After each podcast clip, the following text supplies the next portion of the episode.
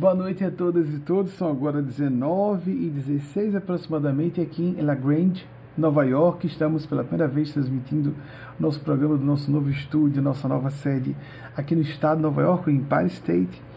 É um dia marco e a espiritualidade aprovou a proposta de uma pessoa da equipe de começarmos com essa fala da professora doutora Emma Frances Stone, que nos honrou vir nos visitar. Ela dedicou de 4 semanas, uma semana inteira, para estudar nossa instituição e os fenômenos mediúnicos espirituais que aconteciam em torno de minha pessoa. É muito interessante ela apresentar. Me permitam fazer esse introito para que justifiquemos o motivo de trazer e de espiritualidade sublime aqueles seres a quem eu sirvo para vocês, que ela tenha considerado a nossa organização, o movimento, a nossa escola de principiologia espiritual cristã como sendo uma religião. Ela é uma cientista, uma socióloga de religião, e ela nos viu como uma religião. A abordagem dela foi essa: a gente tem que respeitar a forma de ver, e não está de todo errada, porque nós podemos observar, podia ser de todo errado, eu erradamente apresentando uma tese, mas o português com as suas complexidades aí, se é uma locução adverbial ou não. Mas lembrando que o mais importante é considerar que existe religiosidade, e religiosidade faz-se muito a reportação ao princípio de formação etimológica de religar Deus à criatura e religar a criatura a outra criatura. Mas tem uma outra origem etimológica possível do latim, o religere, que é considerar com profundidade, com acuidade alguma coisa. Então, trazer a professora Emma Frances Stone para falar sobre os fenômenos mediúnicos, na minha opinião, pessoal. Emma, não sei se você vai concordar. Princesa, um beijo no seu coração, carinho enorme, fraternidade à primeira vista. Eu vou me dar o luxo e a liberdade, ela pode discordar, de apresentar meu ponto de vista sobre o que Emma falou. Ela não precisava dos fenômenos mediúnicos. Ela viu, observem que ela tratou na terceira pessoa. É interessante que pessoas que tenham dúvidas sobre o mundo espiritual, que tenham algum tipo de prova de que existe o mundo espiritual, porque os assuntos eram de natureza privada, de natureza íntima. Mas ela já tinha uma convicção bem estabelecida por outros meios, por suas reflexões, suas ponderações. Nós não precisamos dos fenômenos mediúnicos para estabelecer convicções espirituais. Nossas grandes convicções filosóficas de vida e espirituais são baseadas em elaborados raciocínios que façamos vida fora e que chequemos, tenhamos vários filtros de verificação para chegar a uma conclusão mais segura do quão realistas provavelmente são essas perspectivas que adotamos em nossas vidas. Foi isso que eu senti da professora Emma Frances Stone. E houve esse momento em que ela disse do momento de contato com a Eugênia, em que, apesar de minha dificuldade com o inglês na época muito maior, Eugênia pediu, abra a passividade para eu falar diretamente no idioma materno dela. E, embora eu estivesse presente, condelando também como testemunha, ela permitiu que estivéssemos. Eugênia falou com ela para uma sessão íntima, obviamente. Esses são os sigilos da pessoa. Mas eu achei interessante isso. Ela não precisava disso. Ela não tem essa necessidade do fenômeno mediúnico para ter o seu prisma multidimensional da realidade espiritual.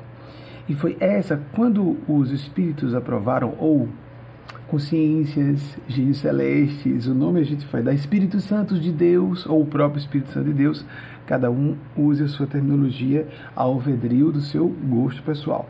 Permito a redundância. Quando eu fui perguntar a esses seres por quê, porque nós vamos falar desse assunto, da dificuldade, do ciclo histórico que nós estamos adentrando, de crise de fé e de espiritualidade. Isso é muito perigoso. Leva as pessoas a se sentirem sem chão. Eu estou, nesse período de alguns meses, iniciando as palestras com alguns temas. Então está aqui riscado alguns tópicos, e serão, professora Emma Stone é um tópico. Emma, meus parabéns pelo seu trabalho, lindo o seu respeito e esforço de nos abordar até como uma religião, que nós não nos sentimos estruturados como uma religião. Vejam, apesar de nós não nos identificarmos com a religião formalmente organizada, nós consideramos elogioso ela nos ver desse modo, porque nós somos desligados de organizações formalmente estabelecidas, porque nós precisamos muito mais de uma visão multifacetada da vida para que nós não fiquemos limitados a um ângulo de observação e, portanto, nos afastemos mais de uma abordagem lúcida do que acontece dentro ou fora de nós.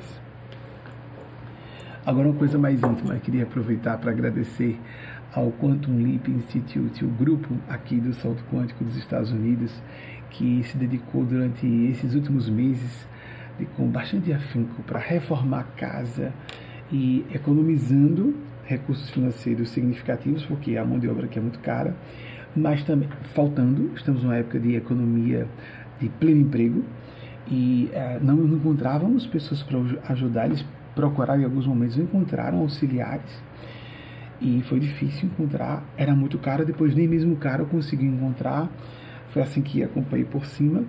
Ajudaram também na transferência de residência, tudo às pressas, nessa madrugada de hoje mesmo. Então, não só vimos para cá pela primeira vez, uma espécie de monastério, tem o estúdio, tem a sede, tem o nosso lar, tudo um prédio só. Então, em La Grange, no estado de Nova York.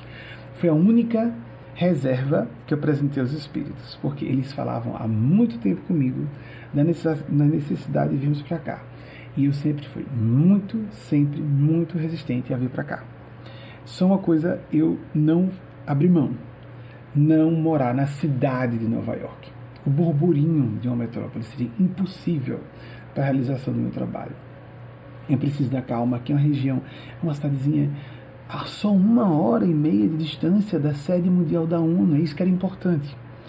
Então estamos muito próximos da sede mundial da ONU, de que sou presidente de um órgão consultivo do Conselho Econômico e Social, e estou num ambiente com muito verde em torno, uma cidadezinha pequena, casas muito distanciadas, para estarmos, ao mesmo tempo, num ambiente muito cosmopolita e, permitam repetir, concomitantemente, numa experiência de estar no mais tranquilo e possivelmente favorecedor processo de canalização do plano maior. Então, agradecendo aqui ao pessoal do Quantum Leap, um beijo no coração de cada uma e cada um de vocês, amanhecendo o dia, os passarinhos de diversas espécies, um festival que nós não temos no Nordeste do Brasil, que é o Nordeste dos Estados Unidos, né?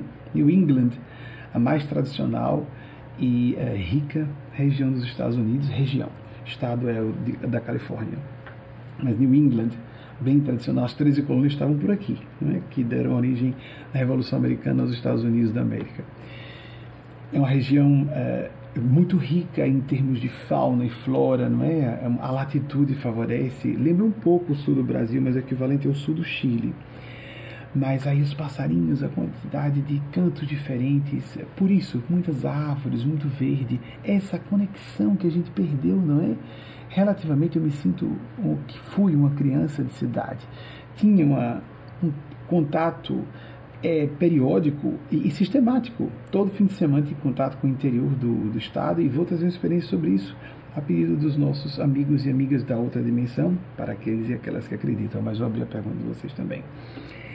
Mas mesmo no interior não havia essa riqueza, num ambiente muito seco, então a fauna pobre, a flora pobre, aqui é lindíssimo na primavera, no outono, etc. Estou fazendo propaganda demais da região, né? Muito bem, mas já estou recebendo uma participação para fazer essa propaganda.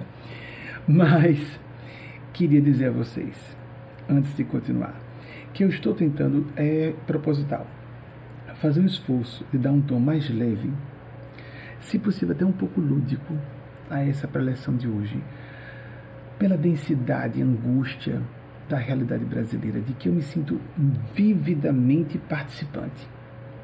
Eu só não estou em solo pátrio brasileiro, mas eu me sinto completamente participante do povo brasileiro, eu me sinto brasileiro, estou ligado ao inconsciente coletivo brasileiro, sinto essas reverberações de horror, de pânico, de indignação, tudo com um bom lastro de razão e na realidade mesmo, os fatos que nós encontramos cotidianamente na imprensa, de boa qualidade, nós sabemos que dá para se checar que são autênticos, mas nós precisamos, logo depois de ontem, das manifestações de rua, é importante para a nossa sanidade mental e para o nosso equilíbrio, o princípio de lucidez e totalidade, uma perspectiva que inclua todos os possíveis ângulos de observação, para estarmos, não nos alienarmos, estarmos mais, portanto, ligados com lastros, com menos distúrbio cognitivo, vamos colocar assim, há muita loucura generalizada,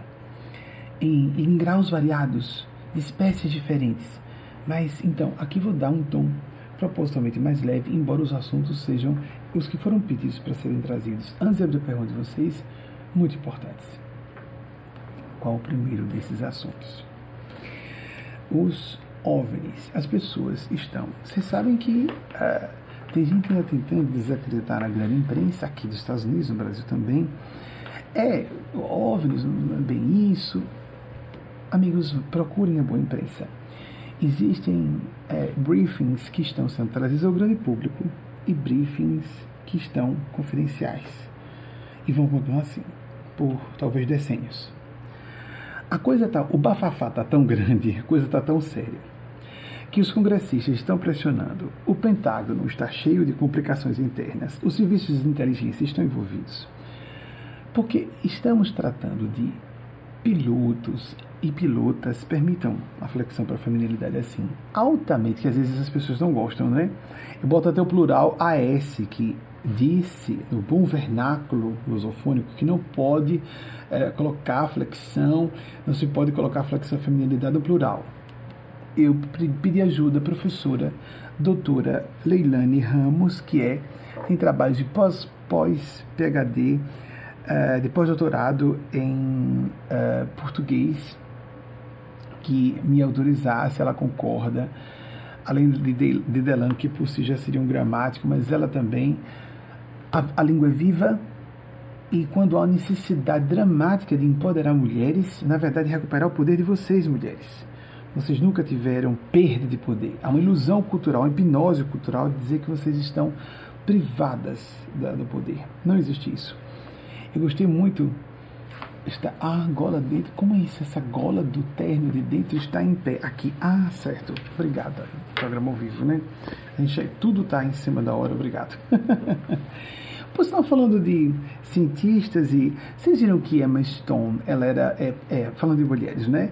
Que, só parênteses, vou falar dos OVNIs, já. Veio somente agora, quando eu fui arrumar a gola, deixa eu ficar mais à vontade, estamos leves, estamos lúdicos. Vocês viram que a doutora Emma Stone, ela é cientista, ela tem um doutorado, PhD, como ela disse, eu tenho um PhD em Sociologia das Religiões. Continuo publicando artigos científicos, esse depoimento é de 2016.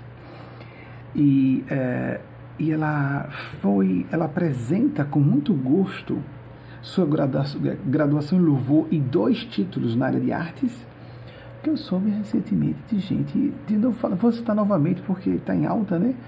E com muito carinho, fico muito feliz de citá-la, a infectologista doutora Luana Araújo sendo condenada porque, além de infectologista, quer dizer, não é além, sendo um infectologista, segundo essa pretensa tese, isso é uma pretensa argumentação razoável. Nossa, que falta de razoabilidade nisso, né? Eu gosto quando o espírito Robert Daniel diz: existe uma teoria em voga nos meios científicos de que o ser humano seria um animal racional. Seria. Parece que nós temos muitas evidências hoje de que o nosso percentual de racionalidade é baixo. Então, de que, bem, não pega bem, não é? Uma infectologista, uma cientista que toca piano e canta e... Amigos, amigas, francamente, sabe o que talvez as pessoas esperassem?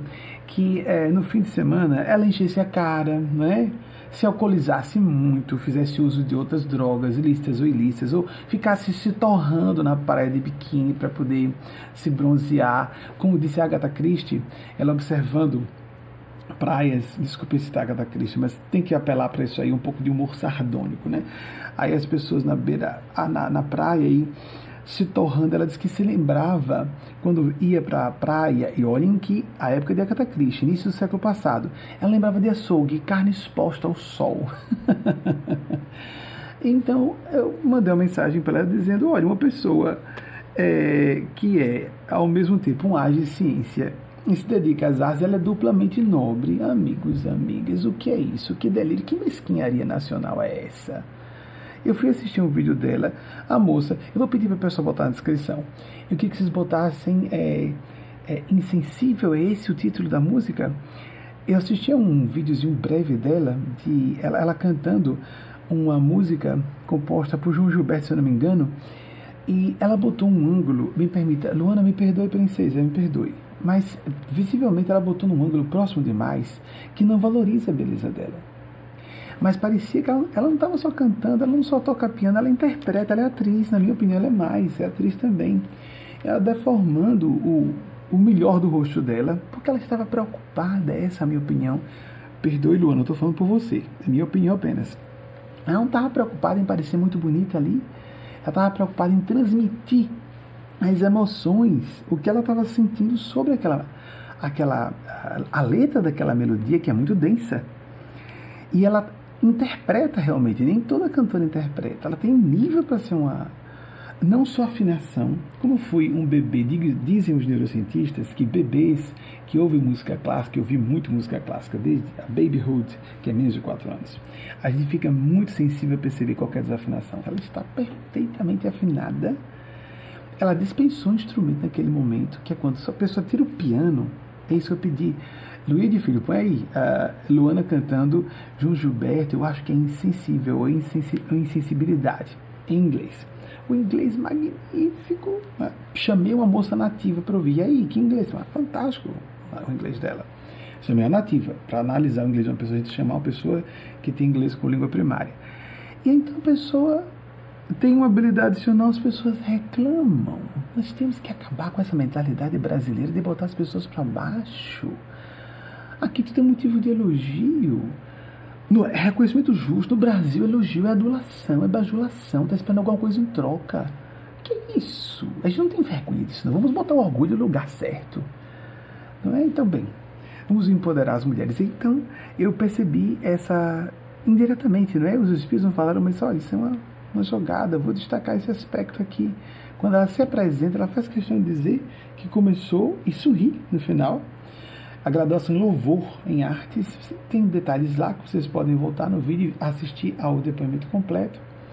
Então vamos melhorar um pouquinho. Se ela é uma pessoa completa, multifacetada, que ela cansa-se de trabalhar como médica, é um trabalho exaustivo como médicos e médicas têm, e aí estuda ciência, então vai para descansar, vai ao piano cantar, interpretando, e a pessoa achar ruim.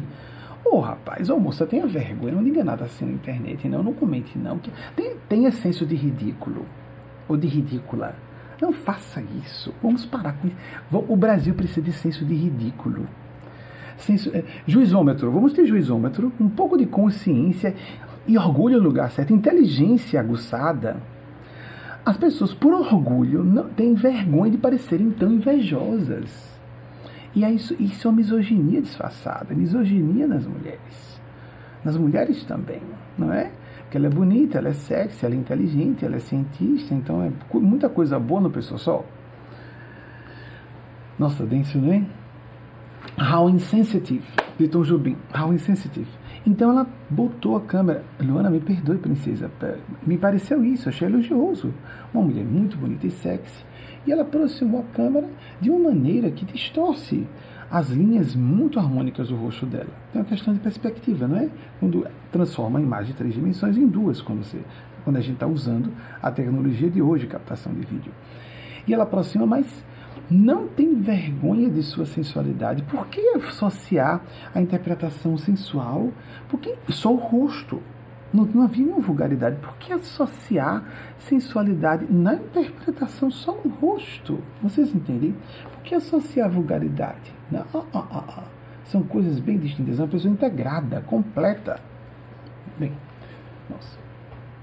Temos que pegar os exemplos, trazer os exemplos emblemáticos de mulheres que são completas, seres humanos completos, nessa época em que ainda estamos sofrendo horrores relacionados, consequências relacionadas à misoginia, para darmos um salto à frente. Então, Luana, você que me parece uma pessoa de abordagem polifacética para um mundo de problemas multifatoriais e agindo de forma, tomara que nós mereçamos você como ministra da saúde ou algo mais. Quem me dera. Já pensou se a gente merecesse uma mulher dessa na presidência da República?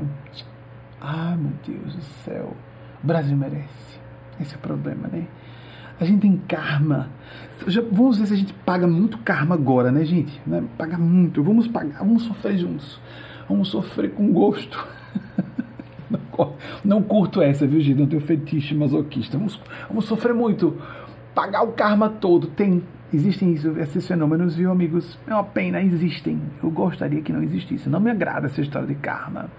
Mas a gente tem que agradar ou se agradar de coisa alguma. Os fenômenos existem, ponto. Então, gastar para ver se a gente merece ter qualquer presidência melhor. E se não for logo agora, a gente espera. Eu esperaria 5, 10, 15 anos para ter uma mulher dessa na presidência. Ai, meu Deus, vamos esperar, né? Luana, eu estou desejando uma coisa que não sei se sendo assim eu estou sendo seu amigo, porque desejar a pessoa a presidência da República parece que é desejar um mal qualificado, não é? Porque para uma pessoa com consciência, que é visível, que é uma profissional muito ética, desejar que a pessoa chegue à presidência, desejar a tensão e a responsabilidade de conduzir uma nação, socorro. Mas eu, perdoe, princesa, pelo país, eu desejo isso a você. Esse karma para você. Vocês veem como é denso o negócio, a gente pode trazer um pouco de delicadeza ao tema. Então, botem Luana com a gente a ver. Vocês têm como botar a imagem dela de novo? Vocês pegaram a semana passada, terceira semana citando a moça. Me apaixonei.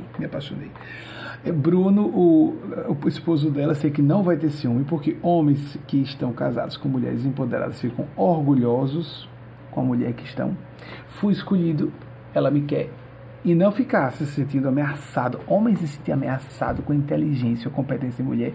Rapaz, deixa eu usar uma expressão antiga. Honre suas calças. Tem que estar com uma mulher menos inteligente, menos capaz, com menos salário. Olha, Luana Araújo. Veja como ela é linda, sexy, harmônica, rosto simpática, agradável como pessoa, carismática. Mas nessa interpretação, ela faz caretas. Obrigado. E tem uma coisa de, meu Deus do céu, ela está misturando um quê do blues dos Estados Unidos. Eu conheço muito pouco estilos de música, e os críticos de música vão falar muito melhor. Tem um quê de MPB, claro, Tom Jobim, não João Gilberto. Acho que eu troquei, não foi? Disse João Gilberto antes. Vejam como eu não conheço o assunto. E tinha um quê da música soul, e tinha um quê de MPB. Fantástica a interpretação dela. Ela dá uma balançadinha de cabeça, giradinha de olhos. Ela é uma mestiça brasileira que lembra aquilo que acontece muito no Rio, né? Com árabes, me lembra do Sudeste, não é? Embora seja mineira. Mas ela dá uma balançadinha de cabeça, uma giradinha de olhos que lembra as negras americanas. Não se incomoda, ou seja, com esse trânsito de etnias e de estilos. Qual o problema? Porque isso não gera mais respeito e admiração, como gera ataque. Isso compõe as bizarrices do Brasil de agora. Vocês compreendem? Por isso que eu estou comentando um caso e... Pronto, olha lá, a professora neozelandesa disse aqui que tinha que dizer uma professora doutora em linguística e com abordagem lusofônica, a professora doutora Leilane Ramos, para autorizar eu botar o AS, porque tem gente aborrecida, porque no plural não pode, já é neutro, masculino é neutro. Não! Masculino não é neutro, masculino é masculino. Não dá, nós somos seres humanos. E também cito para outra coisa que incomoda pessoas. Eu citar pessoas importantes no plano físico, importantes no seu conhecimento, na altura do domínio da sua área acadêmica, como Leilane Ramos, porque a linguística é uma ciência e tem aspectos que são muito subjetivos e que parecem perder o viés científico, porque fica amplo demais para caber no espectro da ciência. Porque eu não estou assessorado só por grandes gênios celestes e ai de mim se não disser, mas por uma equipe de encarnados. Leilane Ramos dirige a equipe daqueles que selecionam as perguntas para vocês. Tem pessoas que na hora estão me vigiando. Você vê, olha, agora está errado, preciso de ajuda por todos os lados, eu sou ser humano, muito limitado, embora serviço de gênios celestes. Ai de mim se não reconhecer isso, como disse Paulo de Tarso, num nível muito superior ao meu. Apesar de hoje a gente ter que lê-lo com cuidado, porque ele era um homem do primeiro cristianismo dessa era. Jesus, que foi intemporal, Paulo Tarso, era um homem da sua época. E há muitas igrejas cristãs que seguem de forma rigorosa Paulo e Moisés nos assuntos mais delicados, ignoram Jesus. Isso é muito perigoso. Bem, amigas e amigos, então o que é esse bafafá que está acontecendo com OVNIs? Não é brincadeira. Pilotos e pilotas, vocês viram, creio que quase todas e todos tiveram acesso, e quem não teve pode procurar e verificar quais foram. Eu estou com óculos diferentes porque não encontrei na mudança os óculos Invisible, então eu estou com esse com arozinho aqui. Então é o seguinte, o que aconteceu? Os mais observadores, alguns começam a pensar forte, e eu capto aqui o que eles acham que eu devo comentar para dar esse tom leve e lúdico, porque eu posso perceber outras coisas e percebo durante, parcialmente, graças a Deus, filtrado pelos bons espíritos para não me sobrecarregar, eles filtram, mas para dar esse tom leve e lúdico, sim, vou fazer o que for necessário. Mudança, a gente sempre, algumas coisas perdem, então o outro que não tinha os aros não estava, então estou aqui usando um arozinho em cima, mas vocês me perdoam, se brilhar um pouquinho, vocês filtram, e sai agora de vocês filtrarem. Por que isso, gente? O pessoal chegou a comentar na internet. E agora, não bastasse tudo que nós estamos vivendo, estamos sofrendo a ameaça da invasão alienígena. Amigos e amigas, então, para dar um tom sério, alguns pilotos e pilotas experientíssimos, vejam o domínio que essas pessoas têm, gente, de aviação, de aerodinâmica, de tecnologia de ponta, não só da tecnologia de aviação, mas da própria engenharia aeronáutica e aeroespacial, para saberem que um fenômeno que está sendo observado não é um balão atmosférico para estudos atmosféricos, não é possível ver uma tecnologia da China ou da Rússia avançada. Chegaram a dizer, se tivesse uma bandeira da China ou da Rússia, todo mundo levaria a sério. Mas não tem uma bandeira. Então, para levarem a sério, eles chegaram a falar isso. Isso é uma argumentação inteligente da parte deles, para serem ouvidos e ouvidas, porque tem pilotas também, e seriam ouvidos, embora seja um ambiente ainda dominado por homens. Mas está claro para eles e para elas que essa tecnologia não existe na Terra. E que perturbação nossa é essa tão grande de admitir que há civilizações superiores, inteligências superiores à nossa, com tantos argumentos acachapantes. Só o nosso universo conhecido, tem números aí que variam, mas nós temos na Via Láctea entre 150 e 200 bilhões de estrelas. A nossa Via Láctea, o nosso universo conhecido teria por volta também de 100 a 200 bilhões de galáxias, o universo conhecido. Essa era a perspectiva das ciências do século XX. Agora, no século XXI, e já na virada do século XX para o XXI, cogita-se seriamente, com boa base matemática na teoria das supercordas, que há os multiversos. Como imaginarmos, só em termos matemáticos, que estamos sós, e que só nossa civilização, assim, um prêmio. Isso é acreditar em história da carochinha, amigos e amigas. Vocês vejam, isso é acreditar em conto de fadas. Isso é ter uma mentalidade infantil. Só nós, acidentalmente, por acaso, chegamos a desenvolver inteligência avançada o suficiente para ter, assim, radiotelescópios, física avançada, matemática avançada. Então, amigos e amigas, para vocês que estão em casa, que se assustaram, não se assustem. O que é que está acontecendo por trás de tudo isso? Um puxão de orelha em pessoas, fora ou dentro do poder público, das grandes nações ou de nações não tão importantes, que estejam julgando que são o topo de coisa nenhuma. Aí tem aquela formiguinha no topo de um formigueiro e se achando o máximo. Nós somos... Essa ideia de formigueiro é uma analogia pobre. Nós somos menos ainda que isso. Nós somos... Há uma expressão... poética no meio das ciências, e que nós somos poeira cósmica, somos mesmo, né? Somos resultado do Big Bang, para a visão de hoje científica. Amigas, amigos, para vocês que têm inclinação espiritualista ou a esperança, nós estamos sendo observados por civilizações superiores, e porque nós somos tão tacanhos e tacanhas, a ponto de só acreditar em alguma coisa porque vemos. Olhem que coisa limitada. Na era do Wi-Fi, do Bluetooth, na era da matemática, da ciência. A gente tem que ver alguma coisa para acreditar que existe. Albert Einstein, que chegou a dar registro de ser ateu. E ele foi controverso nisso aí, viu? Em alguns momentos ele disse o contrário. Nunca devassaremos esse mistério. Já apresentei grandes cientistas aqui, deístas, o pessoal da Escola de Copenhague, Niels Bohr, criado por Niels Bohr, também já citei aqui, liderada por Niels Bohr, dinamarquês, grande físico que foi era o líder da Escola de Copenhague, de física quântica. Ele trouxe ideias que nós vamos falar aqui. Para não fugir do assunto, Albert Einstein disse, em vez de ver para crer, nós temos que crer para depois ver. Nós precisamos ter uma matriz conceitual, para que depois projetemos essa matriz e enxerguemos.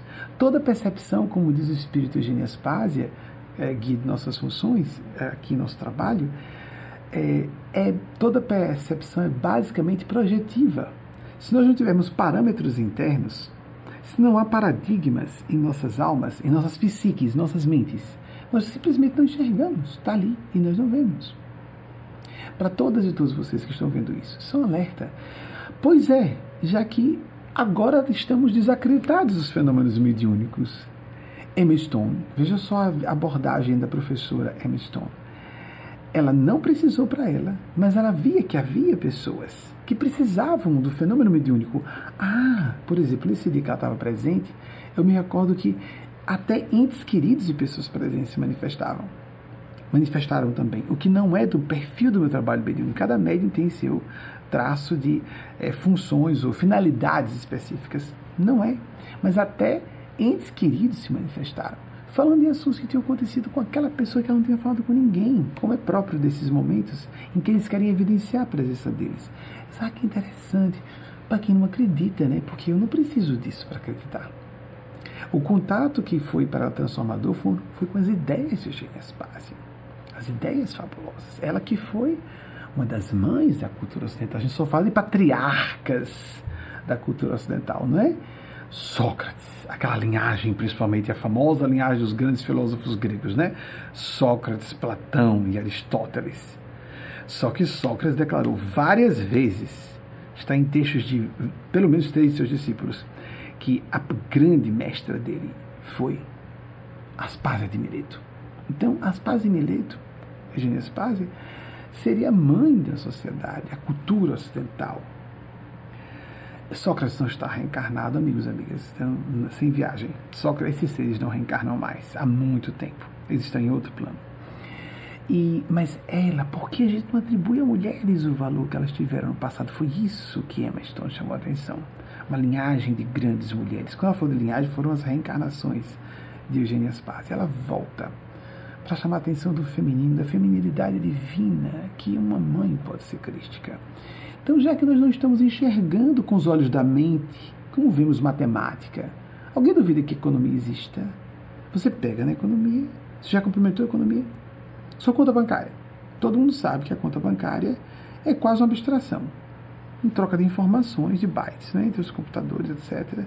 Então, mas espera aí. Desculpa a confusão de bits e bytes, viu? Quem é especialista fica à vontade.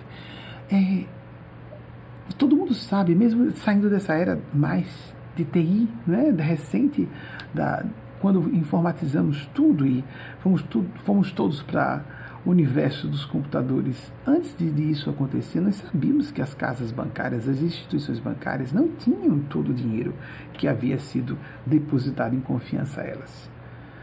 As casas bancárias iam e as instituições bancárias iam à falência quando o crash da Bolsa de Valores de Nova York aconteceu em 1929, assim, né? As pessoas foram sacar ao mesmo tempo e esse foi um dos movimentos perigosos. 8.000 instituições bancárias sumiram assim, da noite para o dia. Mas confiamos, não é?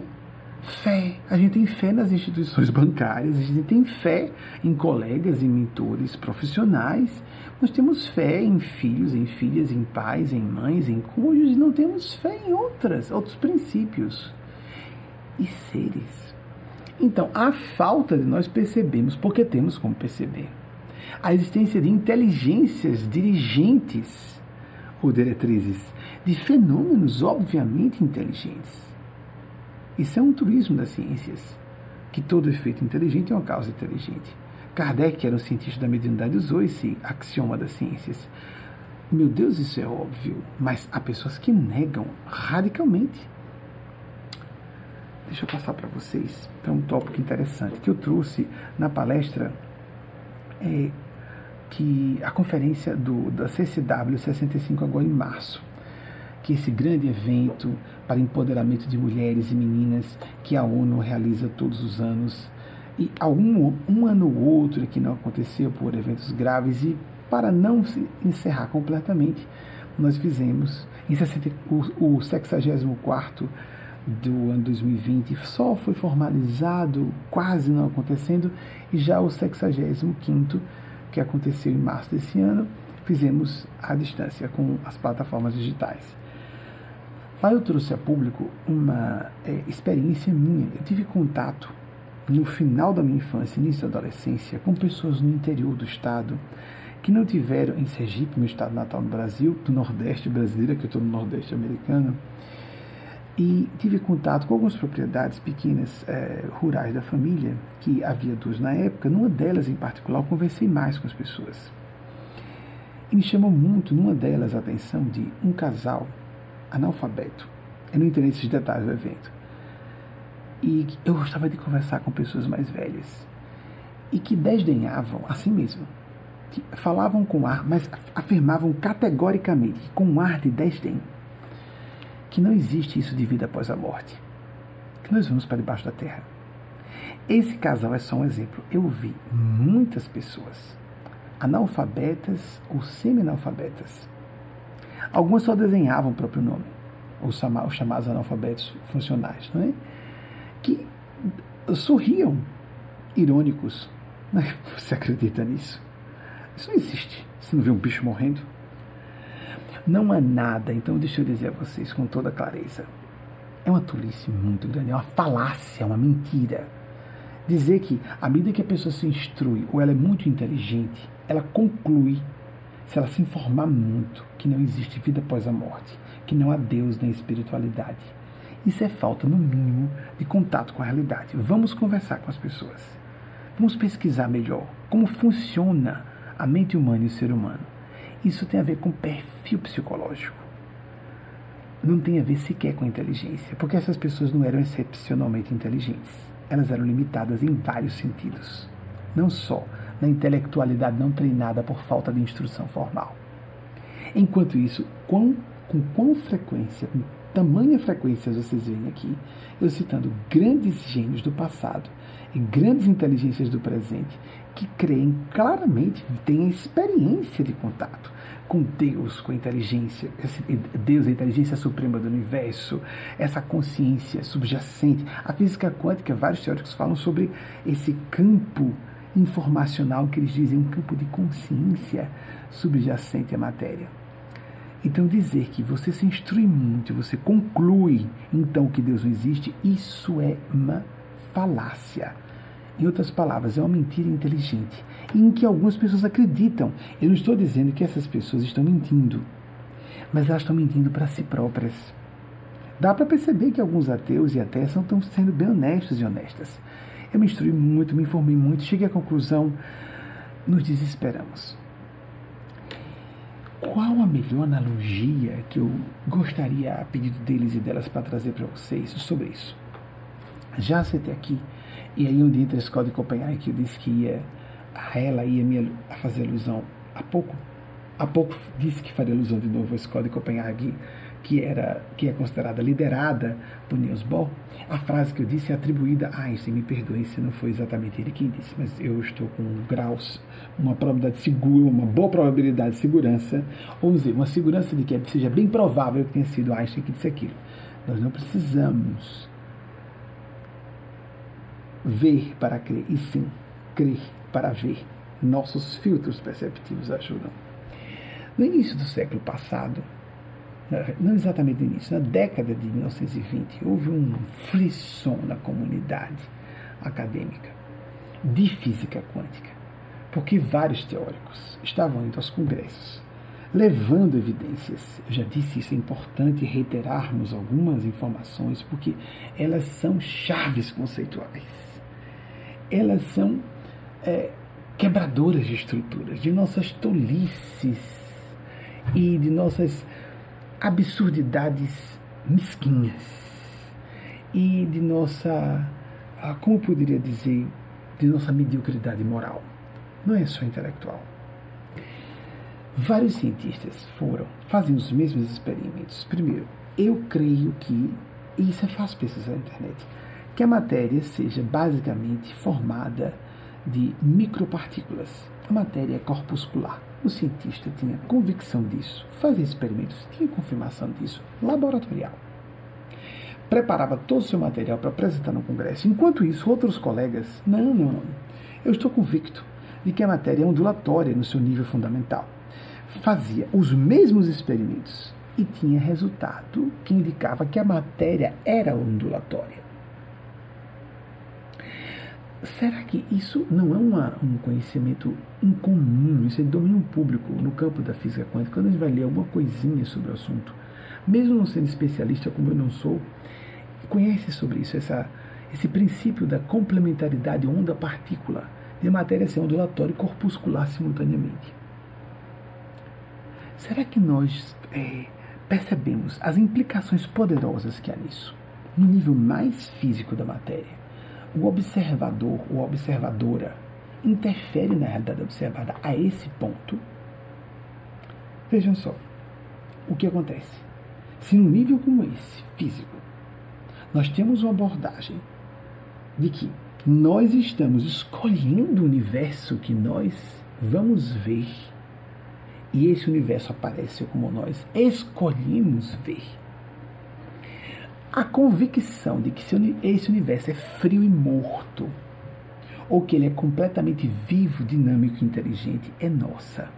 E Deus, ou o Ser Supremo, no seu respeito infinito, vai nos deixar acreditar e ter as provas de que estamos certos, podendo estar redondamente enganados. E, finalmente, qual foi a conclusão a que chegaram esses especialistas? É que não importa. A matéria é concomitantemente ondulatória e corpuscular. Ela é formada de micropartículas e de ondas simultaneamente, e que isso depende da visão de quem esteja naquela experiência acompanhando o experimento. Amigas, então, nós morremos com o corpo e desaparecemos, ou nós continuamos vivos depois da matéria? Afinal de contas, somos mortais. Visão corpuscular. Uma partículazinha, nada. Ou somos ondulatórios, intemporais, eternos. Para fazer uma analogia grosseira, o que é que nós somos? As duas coisas, simultaneamente. Não há nada de genial em reconhecer uma obviedade, me permitam dizer, uma obviedade ululante, como dizer, nossos corpos físicos vão morrer. Tem gente que está achando super inteligente por dizer, como é que você acredita em alguma coisa além do corpo morrer? Ninguém está discutindo que os corpos morrem. O interessante é o desdém de pessoas que são materialistas. Vejam, há materialistas ateus e respeitosos. Não, eu realmente tenho dificuldades de aceitar o mundo espiritual. Entendo, é perfil psicológico. É a pessoa que gosta de ver matéria corpuscular. Gente muito inteligente e instruída, como tem muita gente inteligente e instruída que gosta de ver matéria ondulatória. E as duas perspectivas estão certas. Que tal fazermos uma síntese? Temos uma visão mais ampla, complementarmos. É claro que os nossos corpos vão morrer. Nossos corpos já estão morrendo. Neurocientistas falam que perdemos de 30 a 50 mil neurônios por dia. Nossos corpos estão substituindo as partículas atômicas que o compõem todos os dias. Nós não somos a mesma pessoa fisicamente do dia seguinte, então já estamos mortos. Vão ser mais aves. Olhem só que interessante sobre esse assunto. Nós precisamos ver. Os OVNIs estão aparecendo. Estão sendo observados. Tranquilize-se. Olhem só que interessante o que aconteceu. Aqui desses tópicos rápidos para essa introdução. Aqui. Depois vou dar uma checada se eu falei tudo que era importante. Escolha a esperança. Admita o óbvio, todo mundo sabe que vai morrer fisicamente. Sim, mas não é só isso. Pode-se chamar de funções paranormais desconhecidas, áreas, capacidades do nosso cérebro que não foram ativadas, e fenômenos do inconsciente. Denomine isso como se queira isso aí. Temos várias disciplinas do conhecimento para estudar isso. Mas existem essas civilizações. E quando a coisa está séria, eles vieram nos alertar das questões ambientais. Eles estão nos alertando como civilização também. Esses OVNIs aparecendo de uma maneira que dizer que não são naves ou objetos de civilizações superiores, por favor, é faltar com bom senso. Ah, deve ser tecnologia militar chinesa ou russa. Por favor, por favor. Respeitemos a nossa própria inteligência e a inteligência dos outros. Está claro que não é, não é? Apenas a nossa teimosia, a nossa irracionalidade, o nosso emocionalismo e a nossa obtusidade, a teimosia de querer estar com razão a todo custo. Isso é imaturo, isso é infantil. Não, mas não está provado. Com que isso? Leiamos, vejamos os relatos, pesquisemos com cuidado, busquemos os veículos importantes de imprensa, chequemos. Tem gente delirante e charlatã em todas as áreas, e gente séria em campos de pesquisa. Há decênios se estuda o assunto. Mas é a área mais física. Eu nunca fui muito interessado em ufologia, só porque me parece elementar demais. Não há mais o que discutir sobre o assunto. Eu prefiro assuntos mais avançados, complexos, como aceitar o contato sem serem entidades em corpos físicos. Você não usa o Bluetooth, o Wi-Fi. Por que as inteligências têm que estar em veículos físicos? Ah, porque hoje a nossa ciência diz que isso não é possível. Por favor, a ciência não avança. Tem uma série de, um conjunto de contra-argumentos, até espiritualista, que é uma coisa medonha. A médium charlatãs, é óbvio, a gente embusteira em todas as áreas. Isso, atacar as pessoas, não tem nada a ver com atacar as ideias e a realidade que está por trás de certas ideias. Porque são ideias que são deduzidas a partir... são ilações próprias de nós observarmos um certo domínio da realidade. Não são ideias como invencionices, por isso que eu estou falando de ideias, distinguindo de domínio de realidade. Sempre há subjetividade na observação de um domínio da realidade, mas eu falava com uma, nesse processo de mudança, como quando eu estou com um grupo, se eu não estiver trabalhando na mudança, e como eu tenho algum problema de coluna, então eu não posso ajudar fisicamente. Então, se eu estiver presente e não estiver trabalhando fisicamente, vou atrapalhar. Eu fico conversando com as pessoas, vira uma palestra, vira uma aula, e a gente fica... E também uma troca fraterna. É o que mais acontece assim, em grupos menores. E ficamos todos elétricos e viramos à noite, todo mundo parecendo que tinha dormido a noite inteira. E para que não acontecesse um problema maior, na primeira parte da noite, à noite mesmo, antes de meia-noite, eu estava na casa de um casal. E a esposa do casal, Belly Track, Isabela Traguita, estava conversando sobre uma situação em que ela teve... Belly, perdoe, princesa, vou citar você sem pedir licença, mas vou proteger toda a questão do sigilo. Ela falou que teve uma discussão. Ela é graduada em Relações Internacionais aqui. Então, no meio acadêmico, ela teve uma discussão com um sujeito de um certo país europeu. Não vou citar para não parecer preconceituoso, porque eu garanto que várias pessoas procedentes dessa nacionalidade discordariam dele. Então, num certo momento, a discussão chegou a um ponto que ela disse, espera aí, o que é isso? A questão que você não quer esperança, não? Ela disse, então o sujeito disse para ela, o interlocutor dela nessa discussão, mas eu não tenho esperança porque eu sou, e disse o gentílico, né? Eu sou de tal país. Aí ela disse, então me perdoe, já que é assim que você vai argumentar, eu sou brasileira e eu acredito na esperança, eu tenho esperança. Nós escolhemos desesperar, ou nós escolhemos a esperança. Nós escolhemos o cinismo, ou nós escolhemos a fé no ser humano também. Há uma crítica europeia aos Estados Unidos, ao Brasil nem tanto, mas principalmente aos Estados Unidos, porque os Estados Unidos são líderes em vários sentidos. Centro de inteligência, centro econômico, centro militar, tudo, né? Os americanos são muito ingênuos, acreditam em super-heróis, acreditam em idealismo. Amigos, há pessoas que são calculistas, há pessoas manipuladoras, há pessoas maquiavélicas em todos os ambientes, em todas as nacionalidades. Mas desesperado idealismo, do humanismo. Recentemente citei Eliane Brum, que, como ateia, uma ateia consciente, e isso é perfil psicológico, foi dizer, olha, eu considero, eu concordo com ela, eu considero que esperar pelas eleições, mas eu não estou contra, por isso que eu estou citando Eliane Brum de novo, eu não tenho nenhuma relação com Eliane Brum, é uma questão de ideias, posso vir até no futuro, não sei, mas é a questão de ideia, ela foi de uma felicidade muito grande ao dizer isso.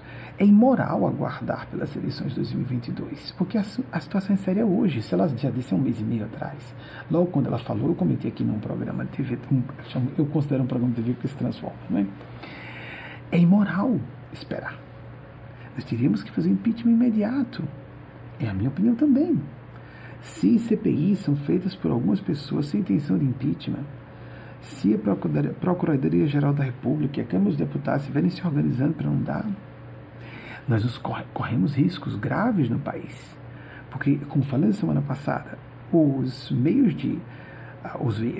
nosso sistema de eleições eletrônicas, de urnas eletrônicas, foi muito elogiado desde que surgiu, é muito eficiente e começa a se questionar para ser mais fraudável. E depois alguém, não sei se no topo máximo do Executivo Federal, diz que não vai aceitar o resultado das eleições também. Temos um ano e meio até o empossamento do próximo presidente da República ou presidenta. Eu creio que é um perigo muito grande, e se as pessoas começarem a trabalhar com a intenção de fazer uma campanha presidencial para seus governos de Estado, em vez de pensar em salvar a população, agora há uma urgência nacional. Está parecendo um pouco óbvio isso, né? Vem voltando. Mas não estamos sendo observados. Por isso que tem um tom leve hoje. E evidências disso. Nós estamos sendo puxados. Olha, alguém está puxando a orelha da gente. Faça suas preces ao seu modo. Se você gosta de uma religião convencional, reza o texto para Nossa Senhora. Reze. Hinos de louvor a Jesus, o verdadeiro Jesus, dos evangelhos. Ore para Jesus. Você não precisa estar em templos, aglomeração em templos, lugares fechados, propícios à propagação do vírus, porque Jesus disse que um dia o Pai seria adorado em espírito e verdade. Isso não é cristão autêntico? Não, não. É porque existem algumas técnicas de manipulação, né, e de hipnose de massa, que são mais facilmente aplicáveis, são estratégias até relativamente simples, para que as pessoas façam doações mais generosas, não é? Do que em casa, à distância. Lembre-se do que Jesus disse. Haverá dia em que o Pai será adorado em espírito e verdade, e a Mãe também. É claro que temos que nos encontrar ao poder do grupo. Olha, estamos fazendo isso aqui agora. Tanto é que recomendamos que as pessoas acompanhem em tempo real. Há um poder místico da experiência de estarmos todos juntos com o mesmo propósito, e em casa você recebe inspirações, se você estiver atento, atenta, porque ninguém é intermediário em termos literais entre você e Deus, não existe isso. Há pessoas que representam isso, de certa maneira estou representando isso, mas para ativar sua própria conexão com a espiritualidade e com Deus, prática de oração, de meditação, ao seu modo, mas todos os dias, sistematicamente, faça isso. Se escolhemos a esperança ou a desesperança, colheremos o pavor, o pânico, o desespero e a revolta. Se não tivermos a esperança no humanismo, numa visão ecológica, ambientalista, vejam, nós não estamos não só há uma causa à humanidade, há uma causa maior que envolve a biosfera. A biosfera vai sobreviver a nós, seres humanos, se nós nos destruirmos, mas muitas espécies da biosfera vão ser tragadas para o abismo junto conosco, se nós não nos alertarmos imediatamente. Então, deixa eu ver se, para não ficar tanto tempo aqui falando sobre esse assunto, reconhecer a palavra não é nada de extraordinário, porque eu vou para um assunto bem forte, bem delicado. Uma fofoquinha espiritual. Pode ficar como ficcional para vocês. Quem não quiser aceitar não tem importância. Nossa, devolver a pergunta de vocês. É bom que chegam mais perguntas nesse ínterim. E a equipe vai ter... São 3 pessoas que estão fazendo a equipe. Tem uma equipe que está ajudando com a produção dos slides. Se eu pedir alguma celebridade ser citada do passado, do presente. Tem uma equipe, só 3 pessoas que estão fazendo essa sessão de perguntas, que é um assunto bem delicado. e essa equipe vai ter mais tempo de selecionar. Bem, minha opinião, eu vou de novo dizer, eu nasci em 1970, então, deixa eu vir pra cá, mais próximo de vocês, eu nasci em 1970, fiz 50 anos agora em outubro passado. Eu tinha 10 anos quando Luiz Inácio Lula da Silva lançou o PT, o Partido dos Trabalhadores, não é? Eu sou de família conservadora, de educação conservadora, e não posso atribuir à minha família o ambiente, porque eu andava na elite, no meio da elite do meu estado, na capital. Isso não digo como uma coisa bonita e sim feia, porque fui intoxicado por algumas ideias elitistas. E não atribuo a eles, porque eu tenho traços conservadores fortes no meu próprio espírito. Então, isso foi bem impregnado em mim. Trouxe a público, com bastante desconforto para mim, uma confidência, porque é uma época de emergência nacional e a gente tem que fazer tudo o que possa fazer, tudo que esteja ao nosso alcance, o que a gente possa fazer, a gente tem que trazer a público. Trouxe a confidência delicada, o que eu dizia nas reuniões fechadas. Nós temos 3 palestras, além dessa do domingo, fechadas, para um grupo de pouco mais de 300 pessoas. Vejam, aqui aberta para quem quiser ver, o público mais heterogêneo possível, inclusive quem não concorda conosco. Ótimo, quanto mais plural, melhor. Eu trouxe uma confidência que eu não havia dito nesses termos, nem nessas palestras fechadas. Eu dizia que eu era uma pessoa ambígua, que eu tinha um traço conservador, forte, que nem todo mundo vê, e um traço progressista bem evidente. Eu defendo a causa LGBT. Não é pelo fato de eu ser gay, o que tem de gay enrustido. Amigo, sabe o que os especialistas mesmos, os observadores científicos, dizem que existem 2 principais grupos de gays. Tirar a comunidade LGBT toda e botar gay, que é o meu grupo. Tem 2 grupos de gays bastante definidos como tais. Os gays assumidos, como eu, e, que, engraçado, as pessoas pensam que gay assumido, né, tem que estar no escracho. Vamos sair desses estereótipos. São pessoas comuns, apenas a maior parte não está disposta a se expor. Eu acho que nós deveríamos fazer isso, em massa aparecer. Agenda decente, homossexual e bissexual em toda parte. Segundo especialistas, há muito mais bissexuais do que heterossexuais. Então, o B do LGBT. Mas eu falo só da minha turma, que eu posso falar com segurança. Há 2 grupos de gays. Os gays assumidos e os homofóbicos. Aquele pessoal que é doido para atacar gay, que tem nojo, que tem raiva. Por que esse problema com gays? Então, eu defendo LGBTs, eu defendo mulheres, eu defendo negros e negras, eu defendo classes sociais consideradas inferiores. São progressistas, esse cara é de esquerda. O que eu estou falando, como disse semana passada, é controverso, é ambíguo. Um cientista político pode dizer, que bonitinho ele dizer isso, mas ele não é. Ele é um cara politicamente de esquerda. Ótimo, eu me sinto elogiado. Eu agradeço, tomara que você tenha razão. Olha, não, você é de esquerda. É mesmo? Você acha que eu sou de esquerda? Sou não, eu sou direitista, eu sou conservador. Porque eu ainda acredito, aí é acreditar, é uma opinião pessoal, isso é bem subjetivo, que a identidade política é algo como identidade de gênero. A pessoa sente dentro de si, eu sou um conservador. Deixa eu deixar bem claro e grave, de forma polêmica, como eu sou conservador. Eu acredito, por exemplo, mitologicamente, direita significa o que é do bem. Arquetipicamente, o que é da direita é o certo. O que é da esquerda é o da sombra ou o mal. Chega a esse ponto. É claro que isso é questionável e subjetivo, mas eu acredito nisso. Mas também estou completamente convencido de que na atualidade, e no Brasil em particular, são os partidos de esquerda ou de centro-esquerda do que se pode entender como partidos, porque o Brasil não tem tradição partidária. Isso é sabido por cientistas políticos. Existe uma balbúrdia no que seja filiação partidária no Brasil. As pessoas essa tradição, como aqui nos Estados Unidos ou na Inglaterra, os conservadores e liberais, ou aqui os republicanos e os democratas, nós não temos isso no Brasil. Mas os partidos no Brasil, em termos políticos, com viés de esquerda, estão sintonizados. É isso que eu queria deixar bem claro. Por que eu estou me trazendo publicamente como conservador e uma pessoa que se identifica com a direita? Porque quem está se dizendo de direita e conservador são pessoas do mal. Não todas, mas são pessoas do mal. Isso não é ser de direita. Nós temos que, sendo de viés político de esquerda ou de direita, que a conotação é diferente de bem e mal, é fazer o bem, estar voltados ao bem. Assim como disse, sendo ateu ou sendo espiritualista, como disse Eliane Brum há pouco, é estar voltado para o bem da humanidade, ser humanista, ser ambientalista, ser em defesa da causa de todas e todos. Então, como uma pessoa de traço conservador, na minha infância eu comecei a acompanhar muito telejornais, não lia muitos jornais na época, mas...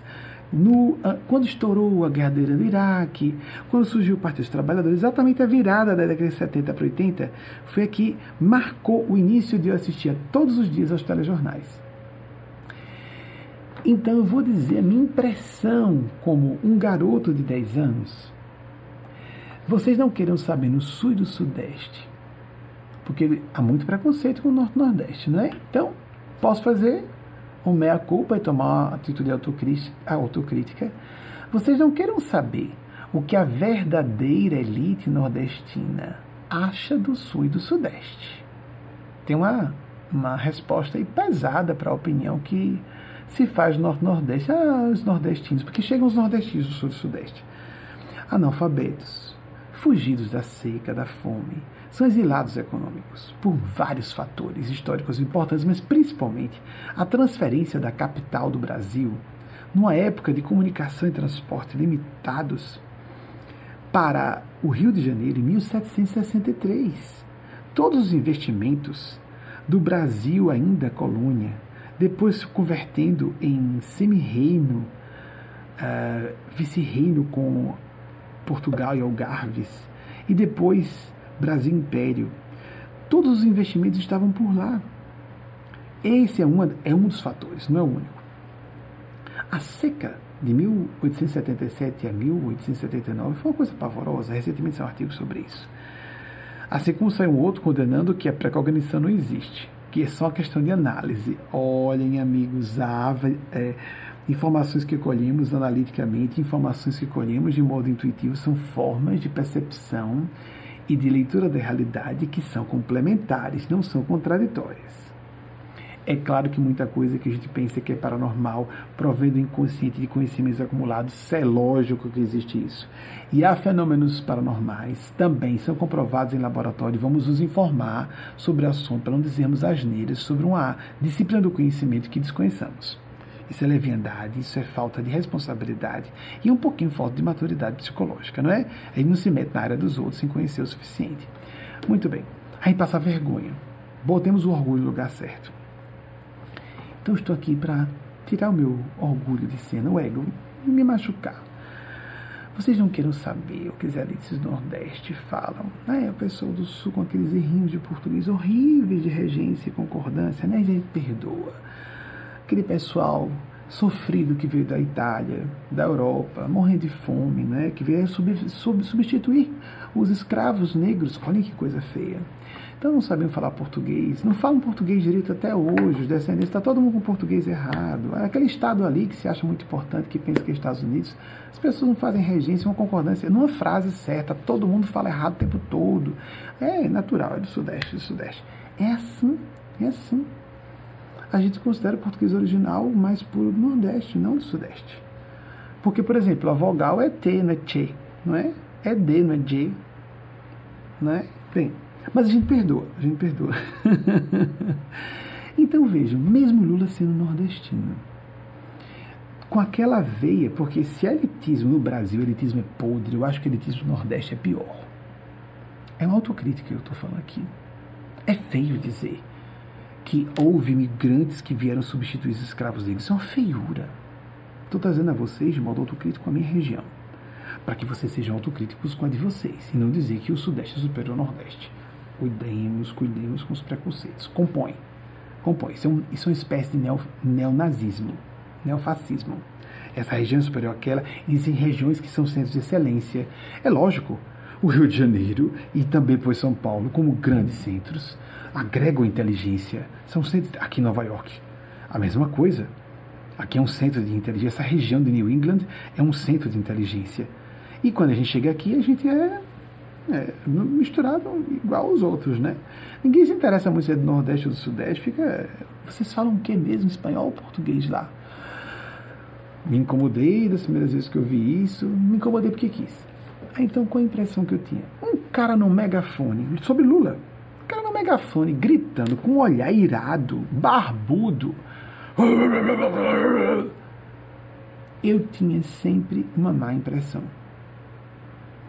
Barulhada, gritando, e o povo na porta da fábrica, e fecha a fábrica. Eu achava aquilo caótico. Caótico. Não me agradava. E daí? O que tem a ver com o meu gosto, pessoal? E daí? Que eu me agradasse que ele tivesse barba, que tivesse irado com razão com as injustiças sociais. E daí? E daí que eu não achasse, não simpatizasse com o sujeito por causa do meu nascimento, por causa do ambiente conservador, familiar, ou de ambiente estudantil e de relacionamentos sociais, e de bobagens de famílias, de descendentes de qual ou quais linhas aristocráticas do império, gente. Que coisa ridícula. E daí? Nós estamos num mundo de ideias ou de aparências? Lula era um candidato, vocês se lembram da vergonha das eleições presidenciais de 89? Eu votei em Mário Covas, estava já mais instruído, mais esclarecido no final da adolescência, tinha acabado de fazer 19 anos. Eu votei em Mário Covas, estou abrindo a minha intimidade no primeiro turno, mas no segundo turno, eu não ia votar jamais no outro, não vou citar como se ninguém soubesse quem é, eu não ia votar jamais no outro. Eu votei em Lula já em 89. Era óbvio. Eu já via que o olhar irado que me incomodava aos 10 anos, aos 19, era um olhar de indignação justa, de revolta com tanta injustiça, com pessoas passando fome. E o mal foi muito grave no Nordeste, e não foi responsabilidade só das elites nordestinas, não.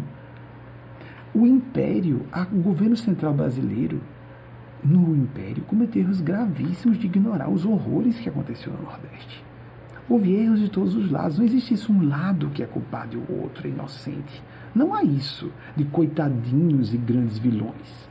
Essa visão simplista e maniqueísta, ninguém aceita mais isso, não é?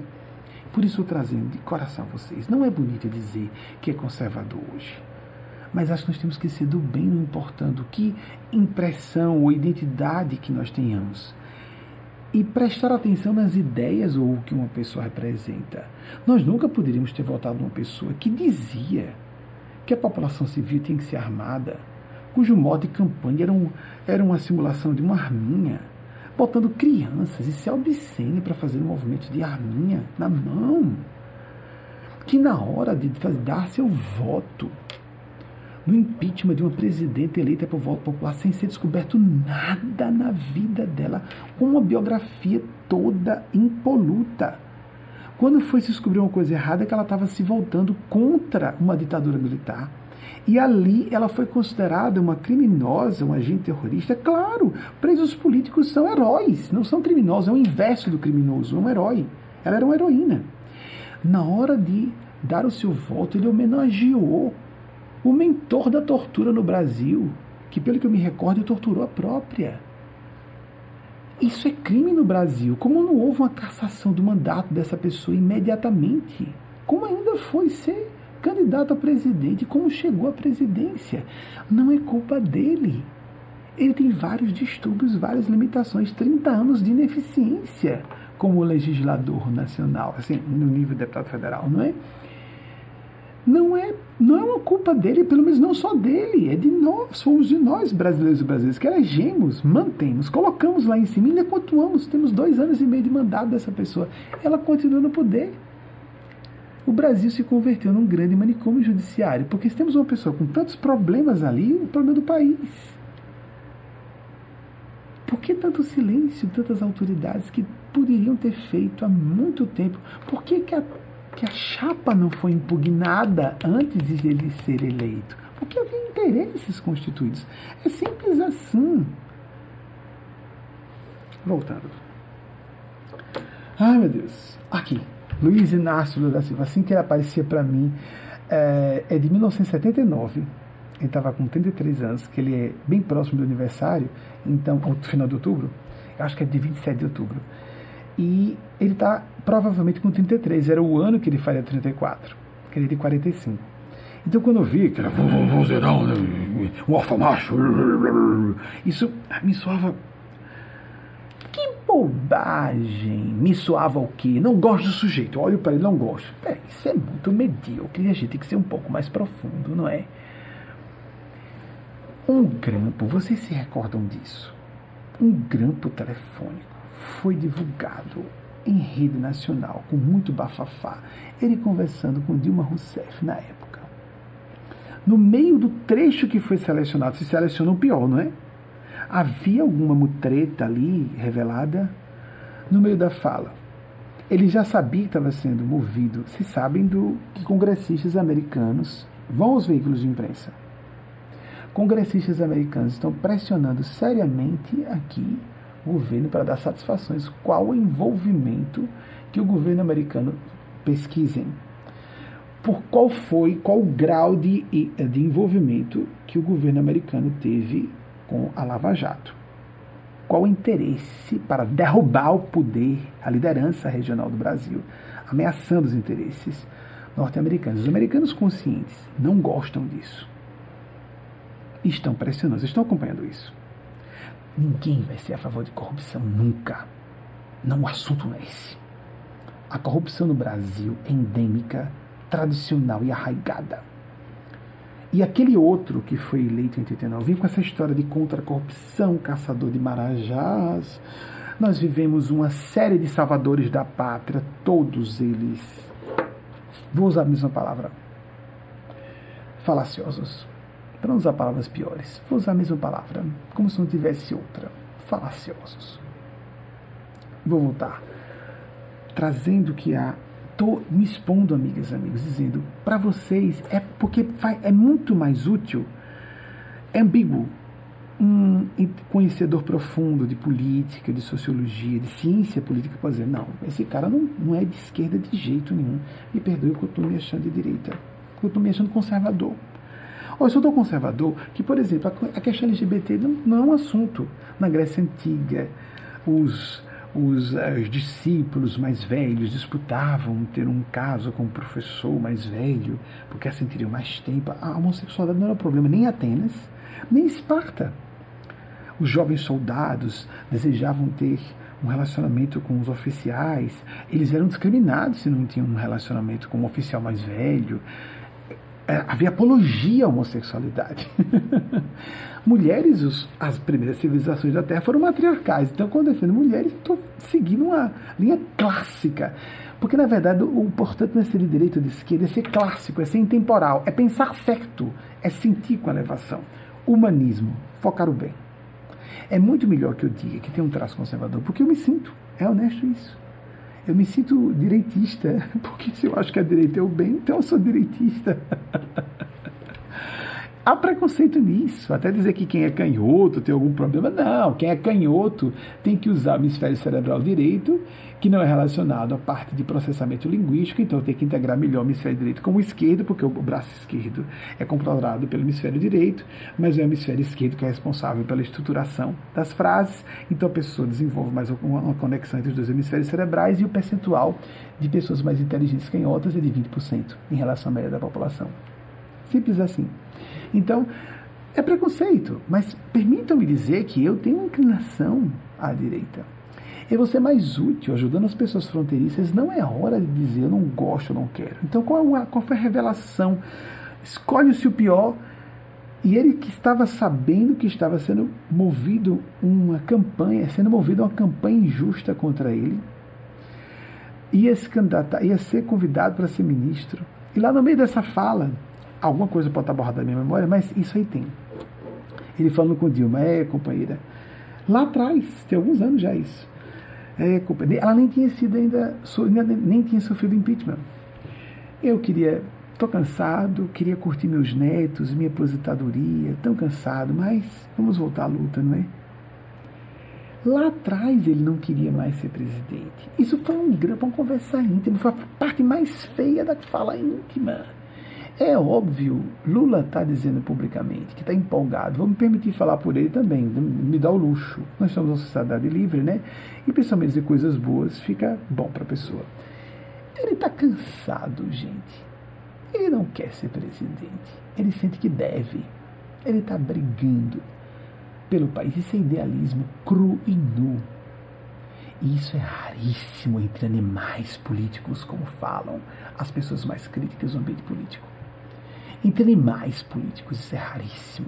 As pessoas têm, permitam a palavra, tesão em poder. Tesão em poder. E devem ter muita vaidade e orgulho para a pessoa querer ser presidente ou presidenta, mas o idealismo tem que estar à frente. A consciência tem que estar à frente. E isso é raro. Ele fez uma afirmação pública honestíssima. Eu sou acostumado a ler pessoas, não só pela questão verbal, por energias à distância e por quem mais me informa. Eu não sabia que botar prato de comida na mesa de pobre fosse gerar tanto problema.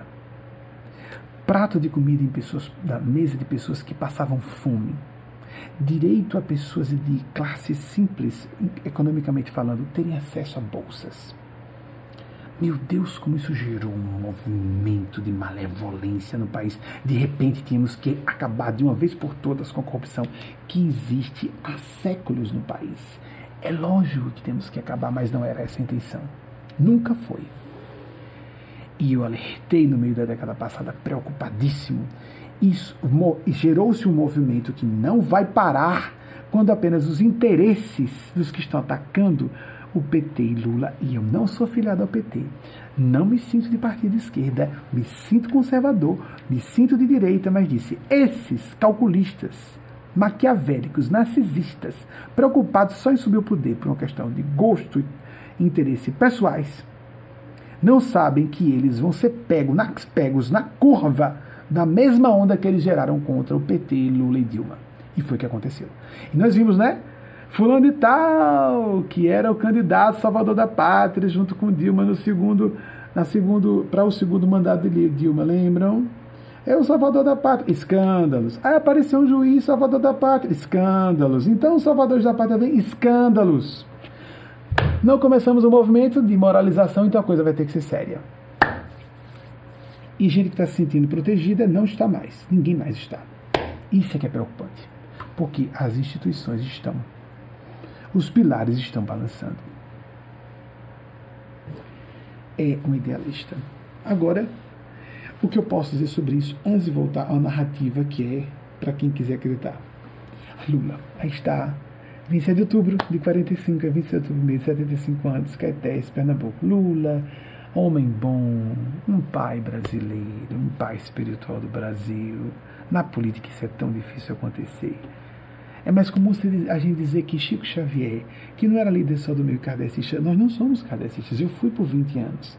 Chico Xavier era um quê de mãe, pai do Brasil, no meio espiritual mais comum. Esse homem é um homem de bem, não dá para enxergar, não dá para a gente tirar o gosto, pessoal. Com o tempo eu fui vendo que toda a opinião de que fui impregnado nos meios elitistas em que eu vivi estava completamente equivocada. Não, no Brasil não há partidos políticos, me perdoem. O que mais se aproxima é o PT. Não votemos, me permitam dizer um absurdo em termos políticos, como uma pessoa que não é política, não votemos em partidos, votemos em pessoas, em quem confiemos. Votemos em projetos políticos, votemos em ideias, e pessoas que representam bem essas ideias. Bem, tenhamos cuidado, vamos ir para cá. Antes de chegarmos à última narrativa que vocês vão gostar, porque eu vou falar sobre uma reencarnação provável de Lula. Eu não vou dizer o quanto isso é provável ser real ou não. Eu não vou dizer o quanto é provável não ser isso real. ou se de fato aconteceu. Mas eu vou apresentar para vocês e cada um fica ao talento do seu gosto pessoal, né? Siga aí o que suas veleidades e seus pruridos ideológicos e espirituais, como quiser, e acate ou não.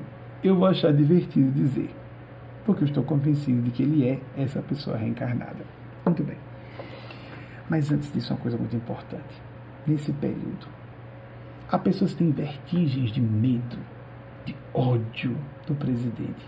Não faça isso. Não se desgaste.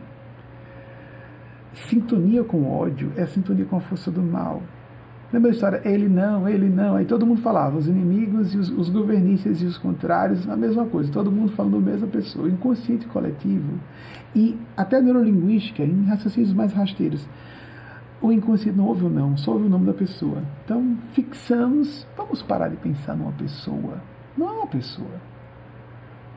Ele chegou ao poder do voto popular.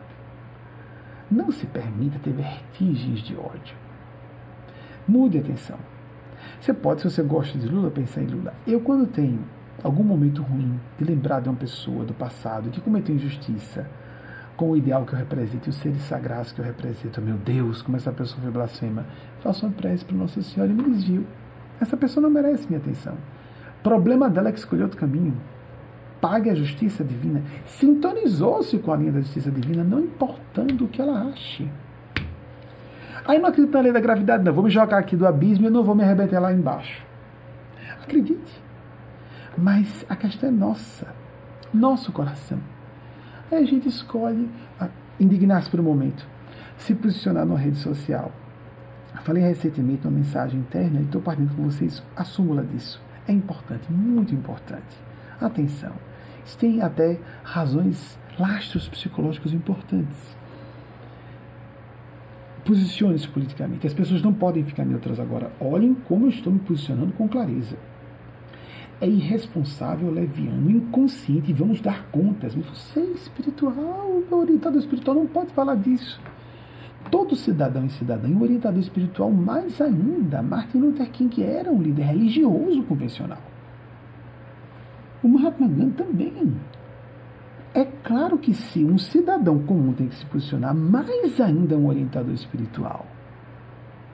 Porque é uma questão séria, com implicações para, às vezes, milhões de pessoas jogadas na vala da miséria, estão passando fome, estão morrendo numa pandemia, podendo ser mais letal. O Nicoleles alertou de novo, que é uma das maiores sumidades científicas no Brasil, que por acaso sente os Estados Unidos como pátria dele. Pode ter um potencial letal gigante. Basta só afirmar o que ele disse, porque o cara tem toda a base do mundo para falar o que ele quiser na área. Então, atenção, nós estamos... mais de 500 mil de pessoas morreram. Se não bater o número formal, os especialistas falam que são mais ou menos 35% a mais. Então, nós estamos aí com garantia de já 700 mil pessoas mortas, porque houve subnotificação desses óbitos. Quase 1 milhão de pessoas já morreram.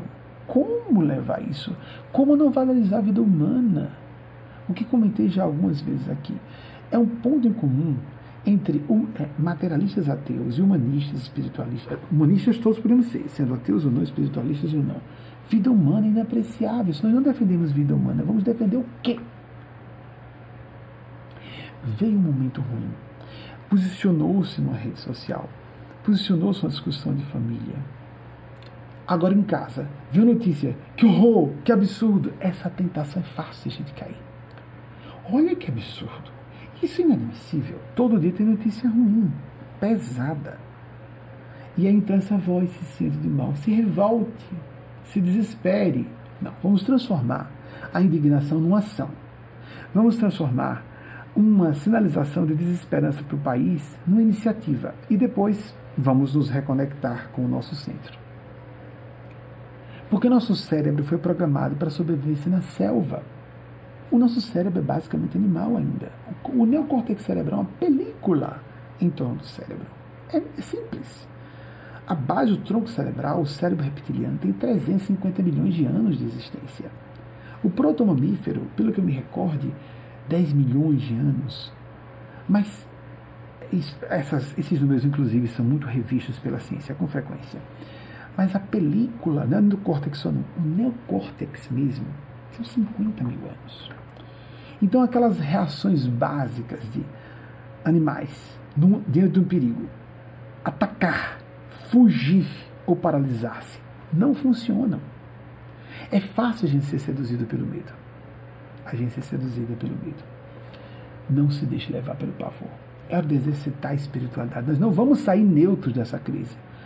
Como na Alemanha nazista, da Segunda Guerra.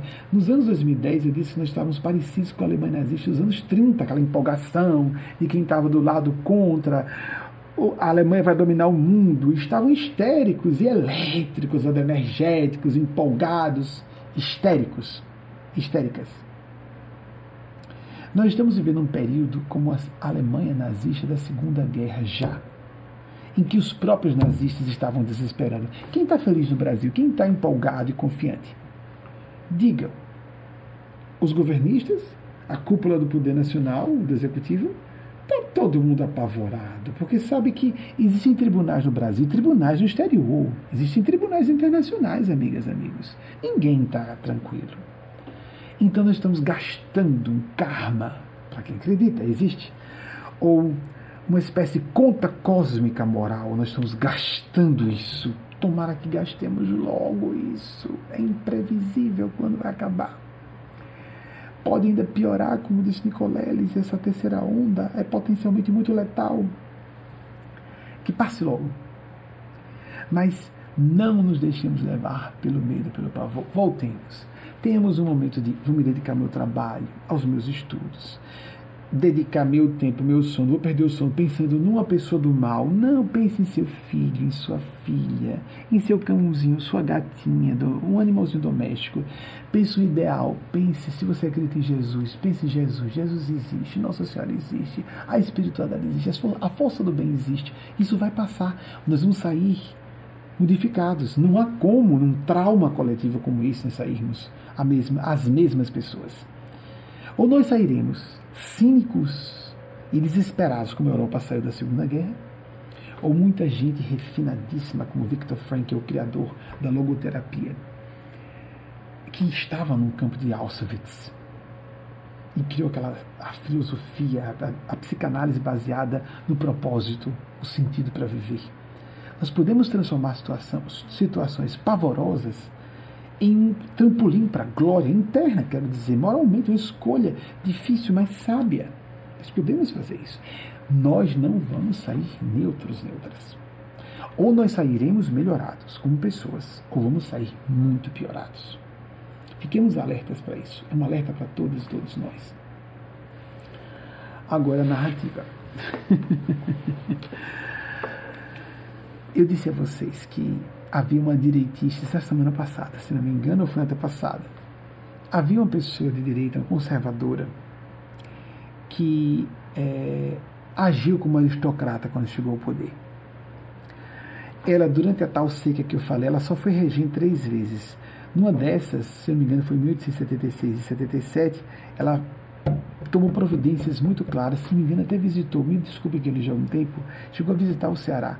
Quase ninguém queria saber do Ceará, principalmente que é onde havia mais, onde o drama foi maior da grande seca e da epidemia de varíola. Ela chegou a visitar. Ela foi regente ali. Ela foi regente antes, em 1871. E quando foi regente, com apenas 25 anos, ali, ela sancionou a lei do ventre livre. A partir dali, crianças nascidas de escravos e escravas não seriam mais escravos e escravas. Em 1888, ela foi habilíssima numa manipulação política para derrubar um gabinete ministerial que era conservador. Olhem só, ela como conservadora, vejam o paradoxo que eu estou dizendo. Um gabinete que era conservador, querendo dizer direitista, reacionário, opressivo e tradicionalista. Não, conservador não necessariamente é tradicionalista. Eu não me sinto tradicionalista. Complexo, né? Paradoxal, né? E vocês podem discordar à vontade.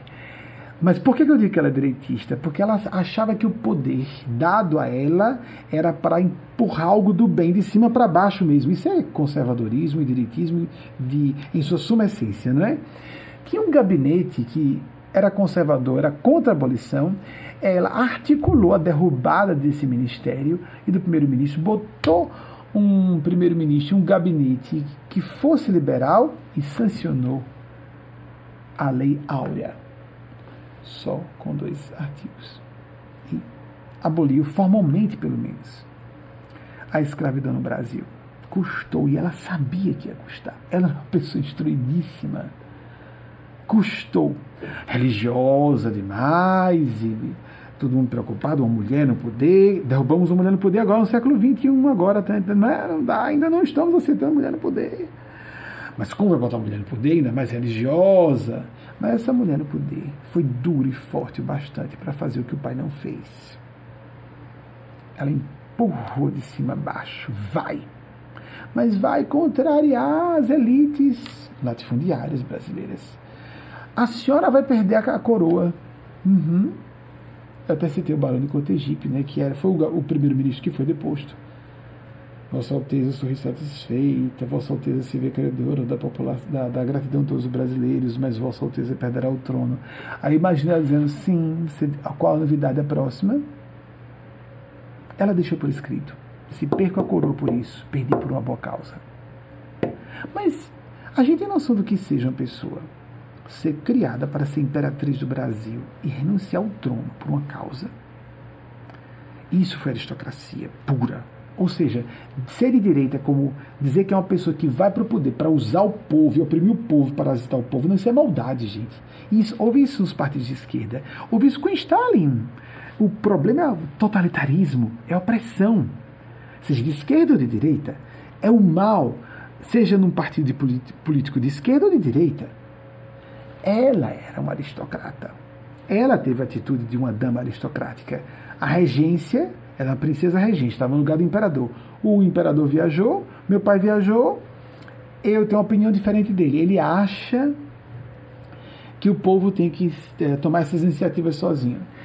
Eu vou repetir. Eu quero saber qual capital europeia, ou aqui nos Estados Unidos, Washington DC, se tinha alguma capital europeia, ou se Washington DC tinha uma liberdade de imprensa que nós temos no Rio de Janeiro. As gozações com charges ao imperador eram sistemáticas, ele nunca deu uma resposta. Sabem por quê? Porque Dom Pedro II era de esquerda, na minha opinião. Era um liberal, era republicano, era abolicionista, um coração bom, idealista. Ele achava injusto ter nascido, todas as minhas opiniões, isso são crenças, vocês podem discordar. Ele achava que o povo é quem tinha que abolir, o povo é quem tinha... Ele tentou abolir nos anos 1840, a escravatura não conseguiu. O povo tem que proclamar a república. Eu não posso uma iniciativa como o meu pai, que proclamou a república por interesse de manter o império nas suas mãos. Ele não fez isso. O povo tem que proclamar a república. Ela não. Ela fez a abolição por conta própria. O pai era um homem de esquerda. Nasceu na condição de imperador. Achava injusto. Lembra da expressão em português, recebeu de mão beijada? Porque se fazia um pedido numa fila de cumprimentos de Dom Pedro II. Ah, tem umas terras ali, o senhor pode me dar? Sim, sim. Obrigado, imperador. Majestade. Beijava a mão e recebia de graça, assim. Ele deu muito a pessoas ricas, poderosas.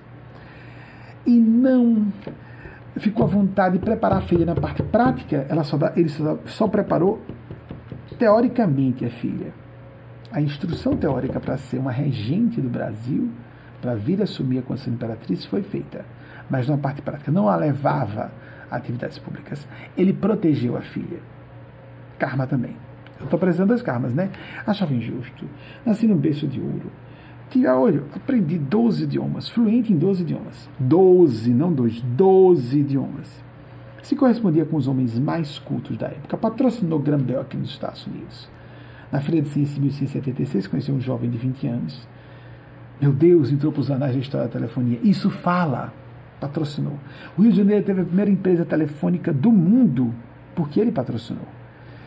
Em 1879 já havia a primeira empresa telefônica do mundo, no Rio de Janeiro, capital. Então, esse homem que se correspondia com os homens mais ilustres do mundo, esse homem que era um livre pensador, que era um liberal, que era um homem de esquerda, na minha opinião, que nasceu imperador, não honrou o nascimento numa família real, que não quis transmitir e preparar o poder para uma mulher. Então chegou na espiritualidade e disse: muito bem intencionada a sua parte. Vamos para cá. Pensem comigo, vejam só se faz sentido. Não estou afirmando que seja. Será que eu estou afirmando? Será que os seres que eu represento estão afirmando isso? Então, Pedro, você foi imperador do Brasil, né? Foi. Tentou até fazer a abolição da escravatura nos anos 1850, não deu certo, Desistiu, não foi? Foi. Sentimento de injustiça, eu nasci em berço de ouro. Você achou que isso foi injusto? Se você não acreditava em Deus, não sabia que Deus colocou você ali por uma razão, direito divino dos reis, né? Isso era à toa, gente. Coisas simples não são à toa, quanto mais o cara nascer imperador. Eu achava injusto, isso não era correto. Certo, então, e o senhor foi muito generoso, né? Deu muita terra, ajudou muita gente rica da aristocracia, né? Pedia, dava. Pois bem, e também não preparou sua filha, não queria que minha filha passasse por isso. Imagine se eu botar minha filha numa situação dessa. Eu sofri tanto. Se vier a república, que melhor, minha aposentadoria, deixa isso por escrito. Ah, certo.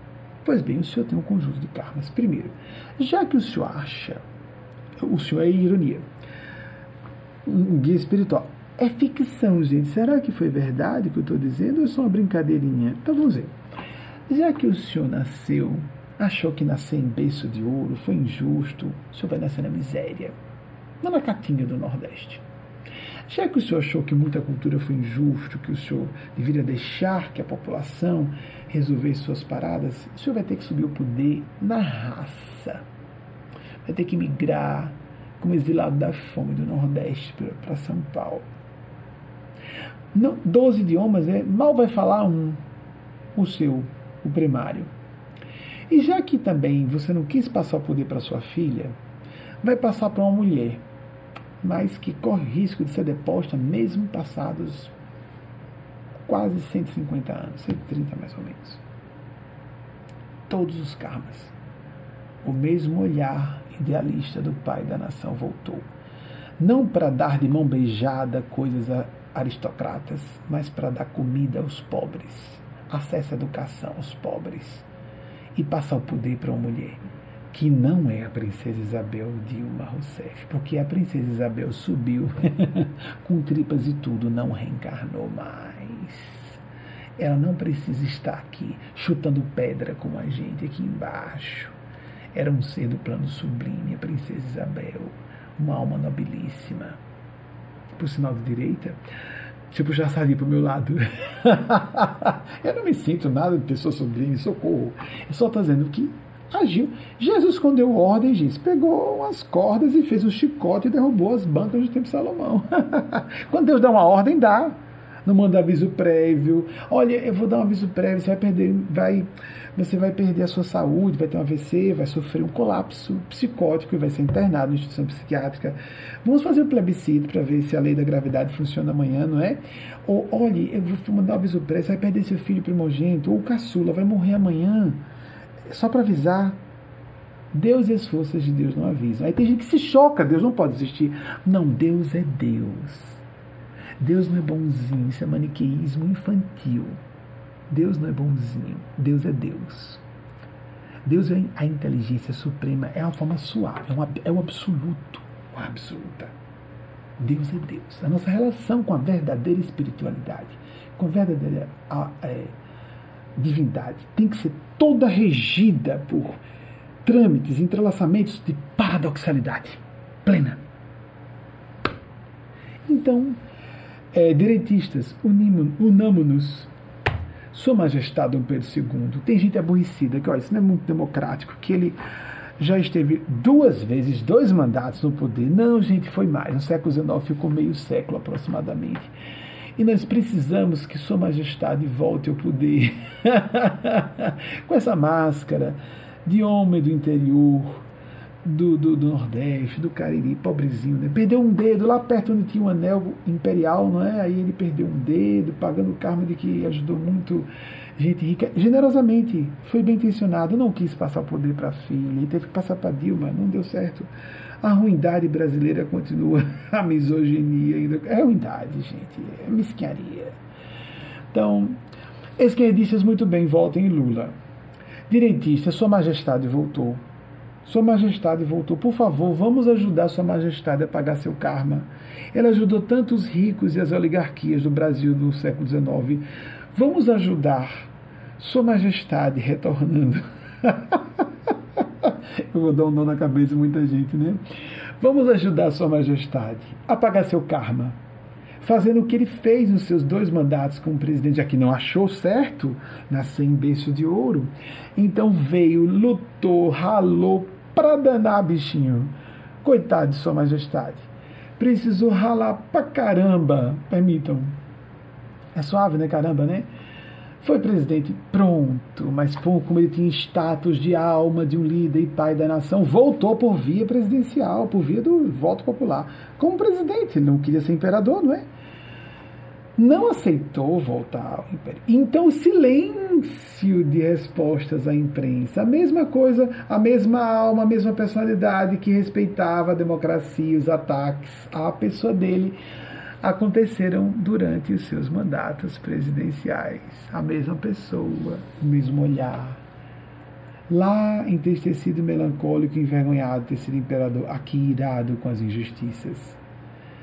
Vamos permitir que esse homem faça, volte a fazer, encaminhar. Olhem só Dom Pedro II olhar. Será que há alguma semelhança nesse olhar triste? Vejam Dom Pedro II, esse olhar triste. E a gente vê o olhar triste e melancólico, que fica um olhar mais triste. Ele está com o olhar atualmente. Não são os olhos, amigos, é o olhar. E as ideias são o que mais importa. Obrigado. As ideias são mais importantes. Como tivemos um Brasil, uma democracia tão livre, as pessoas disseram o que quiseram, fizeram o que quiseram, houve a ideia de fazer um 3º mandato dele, ele deixou que isso caísse por terra. Estão dizendo, nada de 3ª via, nós precisamos de 10 terceiras vias. O cara é um democrata. Ele é de uma esquerda plena do bem. Era como imperador, é como agora ex-presidente. Esquerdistas, unam-se mais. É uma vergonha não estarem unidos. Direitistas, tomemos juízo. Vamos ser do bem. Ateus ou não, ou espiritualistas. De esquerda ou de direita, conservadores ou liberais. Vamos salvar o Brasil dessa tragédia que vivemos. De pandemônio sociopolítico e econômico, de pandemia, numa tragédia sanitária sem precedentes. Com exceção daquela do século XIX, um varíola e a seca dos anos 1876 a 79, realmente houve isso. Quem quiser achar que foi uma brincadeirinha, interessante, a brincadeirinha que bate tanto, não é, com os fenômenos históricos, será que eu fiz uma revelação não tão categórica para não chocar muitas pessoas? Uma coisa é certa, eu tenho identidade de conservador.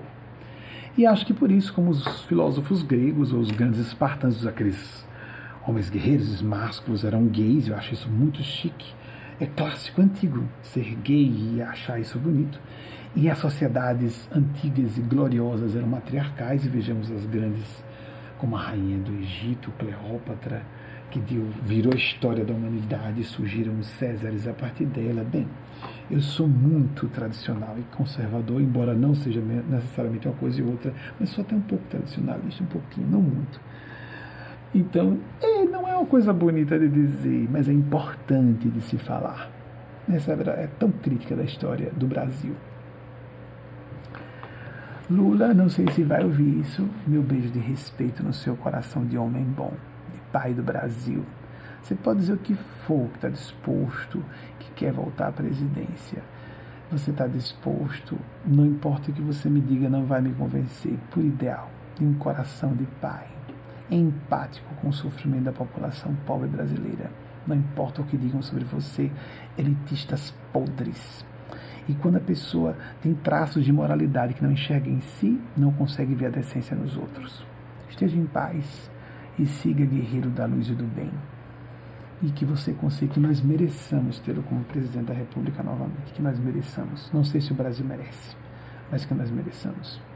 Mas entra na história, uma vergonha, vai estar nos livros de história, digitais ou o que for. Meu Deus, aquele homem foi preso. Como a Bastilha. A Bastilha estava cheia de grandes homens e mulheres na Bastilha. Os mais avançados, os panfletários, né, etc. Vamos abrir uma pergunta de vocês? Vamos ver. Rafael Siqueira, Pouso Alegre, Minas Gerais. Doutora Luana, de Minas Gerais. Como podemos aproveitar a gravidade do momento para realizar uma mudança efetiva em nós e na nação, em meio a este turbilhão de vazio? Gostei, turbilhão de vazio, é isso mesmo. Indiferença, quando não de maldade, que o país enfrenta. Rafael, eu gostei muito de você falar o turbilhão de vazio. A gente falou do vácuo quântico na semana passada, não é? Não sei se você chegou a ouvir e se lembrou disso, ou foi uma ideia que você trouxe por outras razões. Mas o que os espíritos pedem para... Lamentavelmente, quando eu vou aqui responder perguntas, eles começam a me jogar autores, não é? Uma rota que eu acho interessante é a gente agudizar o senso crítico. E quando você falou turbilhão de vazio, eu me recordei de um dos homens de senso crítico mais aguçados, na minha opinião, os maiores gênios que a humanidade já conheceu. Ele é tido como um grande autor do século XVIII, talvez o homem mais influente do século XVIII. Eu acho isso pouco. Voltaire. Equipe de bastidores, por favor, correndo, que a gente está muito tarde. 1600, se não me falha a memória, 1694 a 1778. Olhem só o tempo em que ele viveu. Esse homem praticamente, na minha opinião, causou a Revolução Americana e a Revolução Francesa. A Revolução Americana aconteceu 2 anos antes do seu óbito, como Voltaire, em 1876. Em 1889 aconteceu a Revolução Francesa. Ele foi de uma coragem surreal. Ele era satírico. Alguém pode dizer que era ateu? Eu não acho. Alguém pode dizer que foi sarcástico quando ele disse: se Deus não existisse, teríamos que inventar um. Precisamos de Deus, de espiritualidade. Amigas, nossa, está aberto aqui, fecha. O iPad me chamou aqui. Precisamos de espiritualidade, precisamos de Deus. Precisamos de voltar ao nosso eixo, isso, Rafael, que falei. Vamos nos tornar aguerridos na medida de nossa influência pessoal, aquilo que nossa consciência nos chamar, mas é um momento de, em particular, por isso mesmo, porque há um turbilhão, e para o olho do furacão. O olho do furacão é tranquilo. O centro de um terremoto, de um abalo sísmico, é o ponto mais perigoso do terremoto. O centro de um terremoto é o centro do ego, da revolta, da desesperação, do pânico. O centro de um furacão, de um turbilhão, é o self, o eu sagrado, o anjo interior, o Atman, como nós quisermos chamar. Temos que ir para esse centro, sua prática de oração, sua prática de meditação. Espiritualidade existe sim, até num homem como Voltaire, que produziu livros, obras de todos os gêneros, narrativas, e textos de ciência, de história, panfletário, tudo. Eu li isso há muitos anos, eu não sei se isso tem base, mas eu me recordo, também acho que essa frase foi atribuída a ele, eu acho que foi dele. Se Deus não existisse, teríamos que criar um. Desculpem se, às vezes, a memória pode truncar. No final da vida dele, era de tal modo satírico que ele plantou, pelo que eu me recordo, nos últimos anos, já na terceira idade avançada, ele plantou, parece que 4.000 árvores. Ele disse, foi a única coisa de boa que eu fiz, importante, um legado, deixei 4.000 árvores. Era um ambientalista no século XVIII. Vocês vejam a vanguarda do cara. Sócrates, eu falei de Sócrates como um dos pais da civilização ocidental, do pensar ocidental. Isso é fácil vocês encontrarem, porque eu sei que vocês já fizeram recentemente. Mas é porque tem as datas polêmicas, e às vezes eu não sei se no slide que vocês têm é a data que eu vou apresentar agora. De 470 a.C. a 399 a.C. Morreu com 70 anos aproximadamente. Há uma polêmica, isso foi 469 a 399 ou 470 a 399 a.C. Sócrates tinha um daimon. Ele falava com um guia espiritual enquanto falava com seus discípulos, e um certo dia, numa peripatética, conversando e dando aula com seus discípulos, a peripatética criada por Aspásia de Mileto, não sei se estou exagerando, que era a mestra dele, ele avisou aos alunos que o daimon dele, o guia, o espírito, em grego significava isso, o guia espiritual dele disse que havia um javali, e quem se afastasse daquele lugar, o javali, um porco selvagem, é perigoso, ataca seres humanos.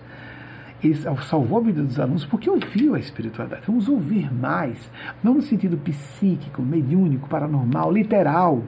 Ouvir mesmo como se fosse físico é próximo da esquizofrenia.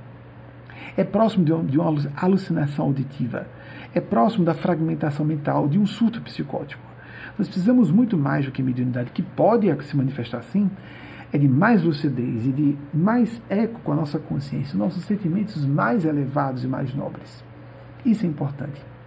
Nós temos uma crise seríssima. Eu tenho que defender a espiritualidade ardorosamente assim. Vejam, Notre-Dame de Paris, no dia 15 de abril de 2019, a Catedral de Nossa Senhora, Notre-Dame, Nossa Senhora de Paris, a Catedral que levou 2 séculos para ser conclusa, em chamas. Eu fiquei em pânico, no sentido de... Pânico quer dizer uma preocupação profunda, angústia. Foi bem pânico, foi angústia profunda. Meu Deus, o significado simbólico dessa era. Nossa Senhora representada, um dos símbolos mais importantes do lado feminino da feminilidade divina em chamas. Nós estamos... Olhem só como isso foi um malgouro, um vaticínio sombrio, ou foi um presságio tenebroso, e em que rota nós adentramos logo em seguida? Com aquele ataque ao Iraque em 2020, janeiro, e a pandemia declarada em março de 2020, meses depois do incêndio da Catedral de Nossa Senhora de Paris, Notre-Dame de Paris, 15 de abril.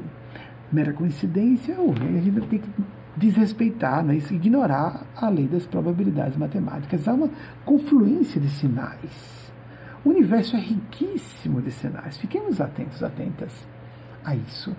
Viva a sua espiritualidade. Já temos os slides das pessoas citadas.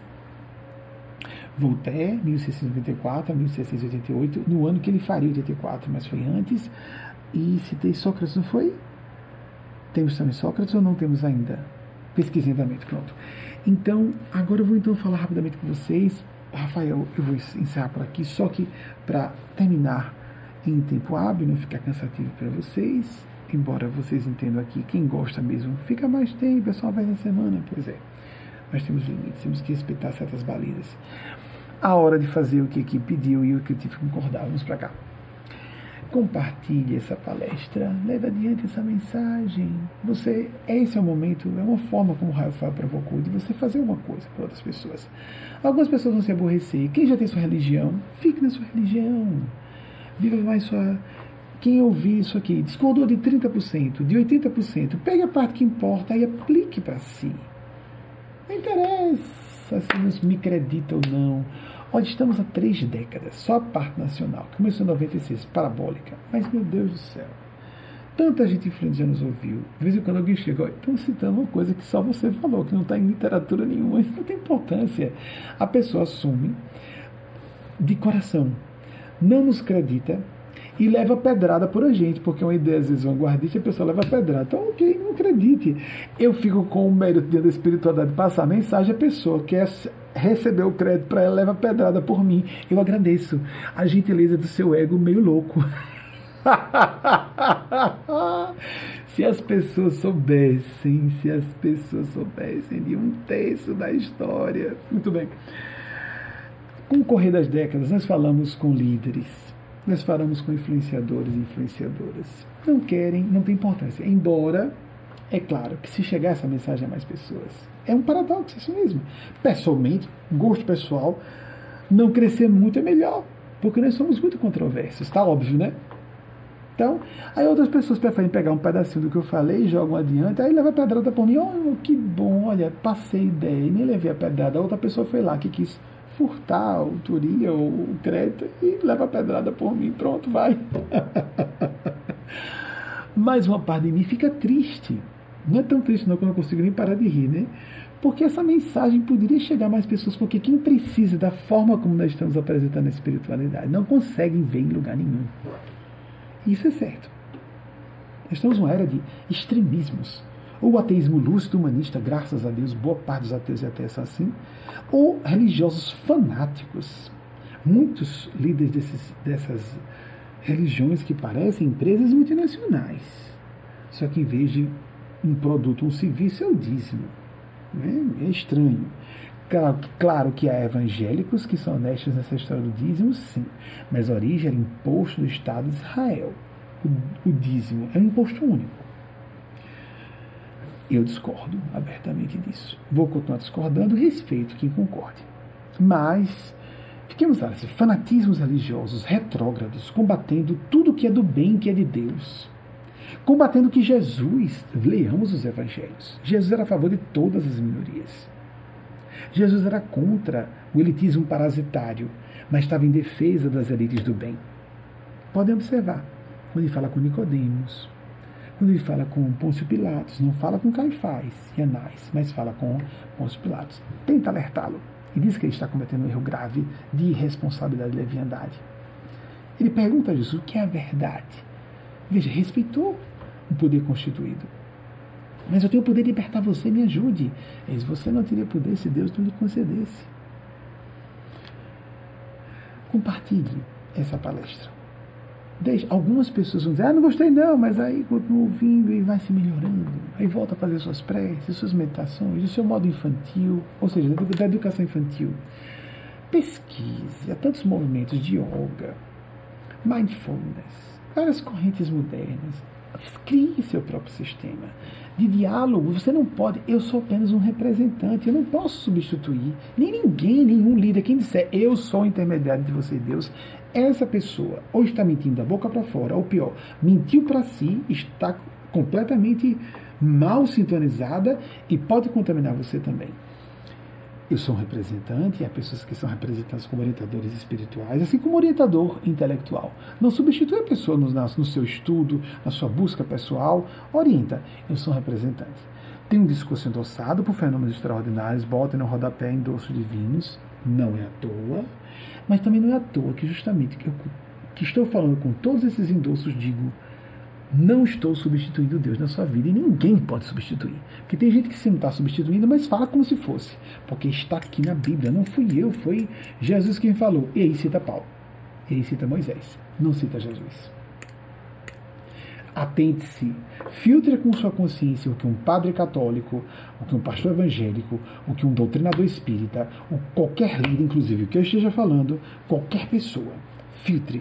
Ouça com sua consciência, ou como disse o Siddhartha Gautama Buda, ouça a sua experiência. Porque a experiência nos ajuda a entender o que é melhor a consciência. Tem muita gente batendo no coração, é minha consciência, né? Não é capricho, é orgulho, é moralismo rasteiro, retrógrado, castrador e manipulador de terceiros. Não é consciência. A consciência nos empodera e empodera outras pessoas, é supraordenadora. Então, se você puder, porque não só é importante você levar adiante essa mensagem, mas tente assistir em tempo real, porque o estar ao vivo, essa história do a egrégora, como falam os esotéricos, existe algo no ser em tempo real, mesmo não sendo em tempos de pedra, como disse nosso Senhor Jesus, um dos evangelhos apócrifos, o Pai será adorado em espírito e verdade. Aqui, à distância, estamos há Deus entre nós, há espiritualidade entre nós, há guias espirituais soprando, mesmo que você não ouça, não precisa ouvir, melhor que não ouça fisicamente, não é para ouvir fisicamente. Assim como sua memória é uma coisa, a percepção física é outra, nós podemos mediunicamente chegar a confundir. Podemos, mas isso não é muito desejável. Bem, não é importante desenvolver mediunidade, nós temos que desenvolver a consciência, a convicção, o alinhamento com os nossos princípios.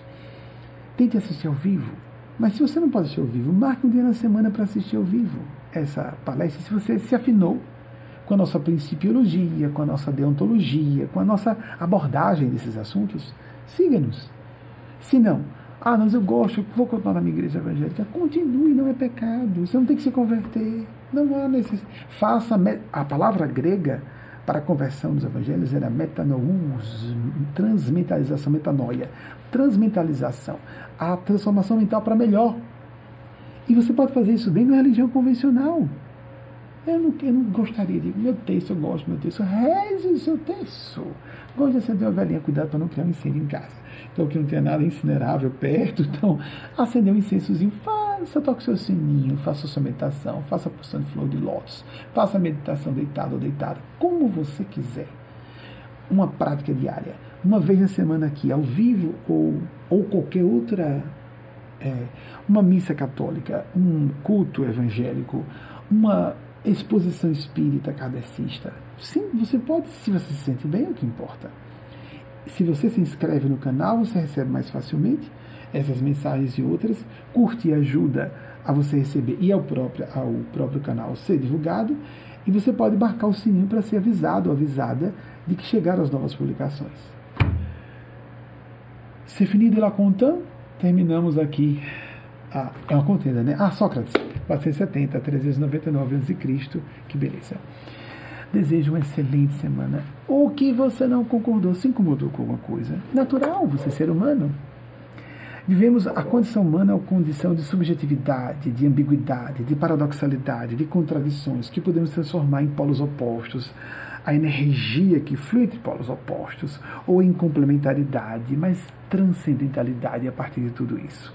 Não vivermos, reconhecermos nossa imanência, mas não para nos enterrar na mediocridade, nas excrescências morais, de nossas estupidezes e nossas indecências. Reconhecer que temos um lado sombrio, pecador, e um lado luminoso. Investir mais no lado luminoso. Atenção para aquilo que foi falado. Há muitas evidências, leia sobre o assunto, que espiritualidade existe, gênios celestes existem, civilizações superiores existem, estão aparecendo com suas naves, só na medida do necessário para alertar as pessoas.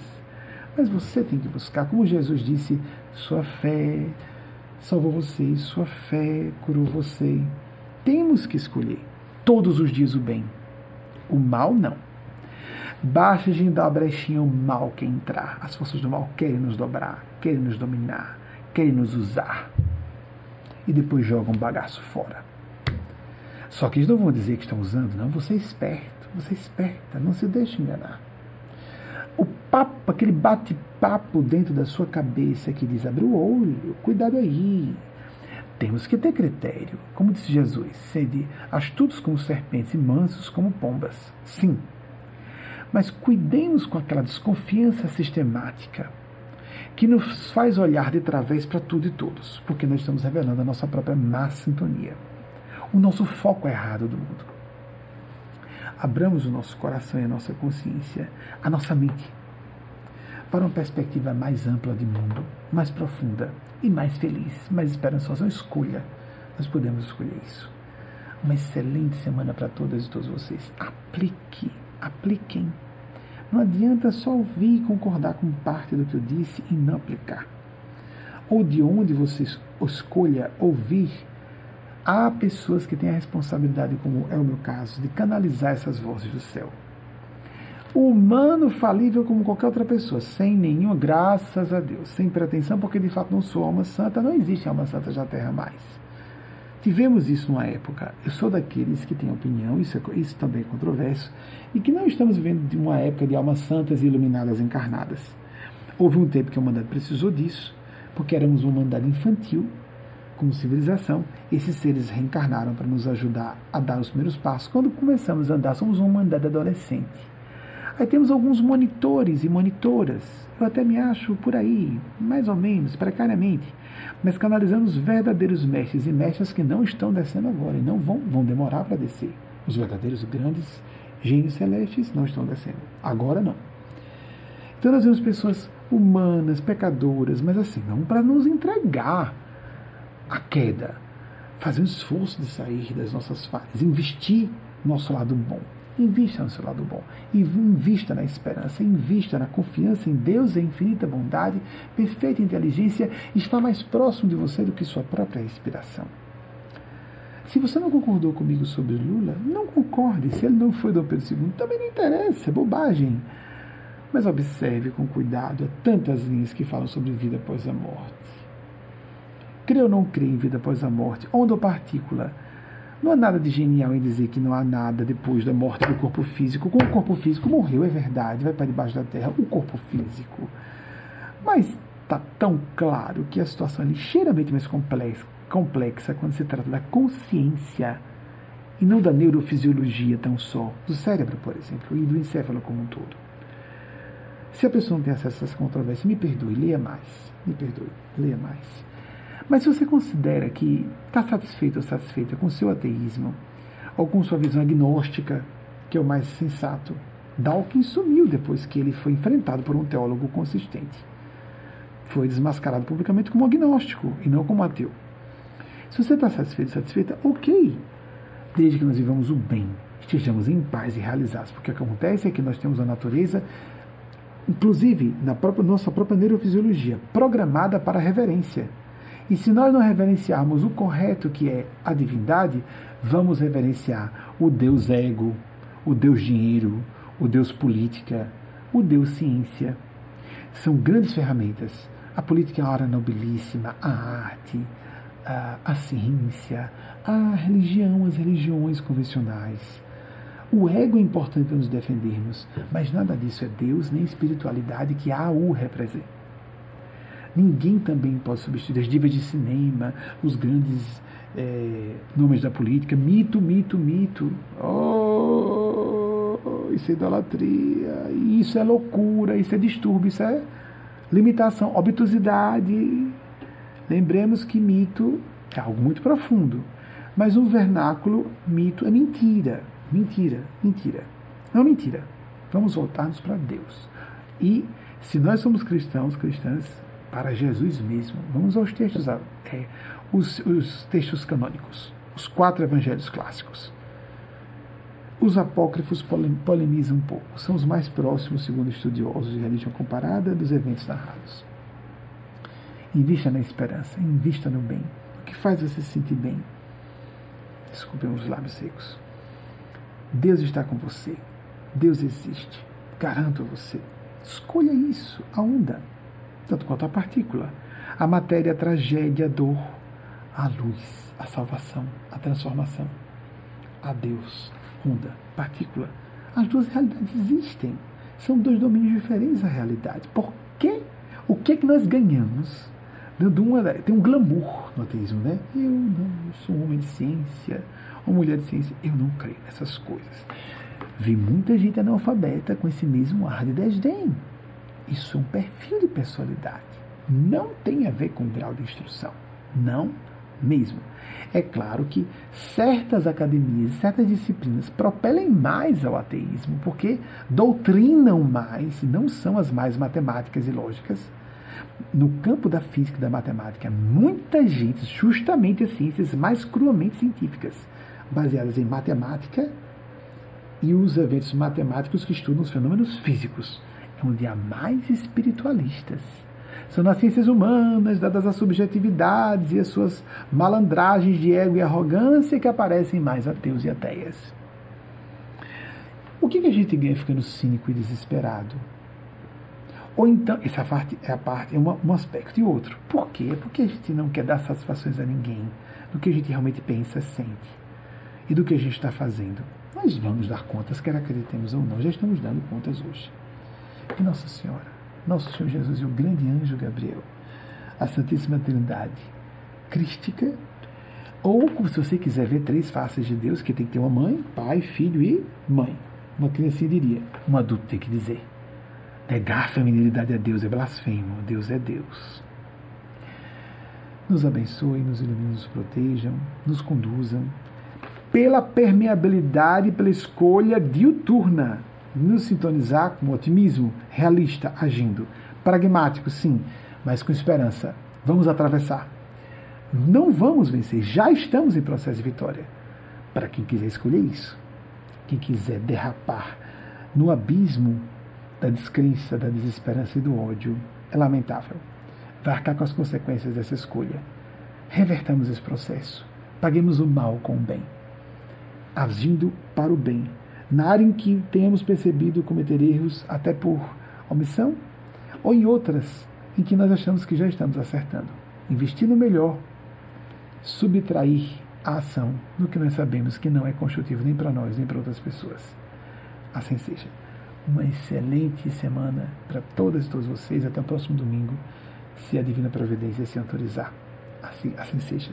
E a seguir, a mensagem que Eugênia Spásia recebeu em Maria Cristo, sobre esse momento histórico, simbólico e marco para a nossa organização, um movimento que se espalha por todos os países da Terra já hoje, por termos vindo para cá, para um Empire State, o Estado Império de Nova York.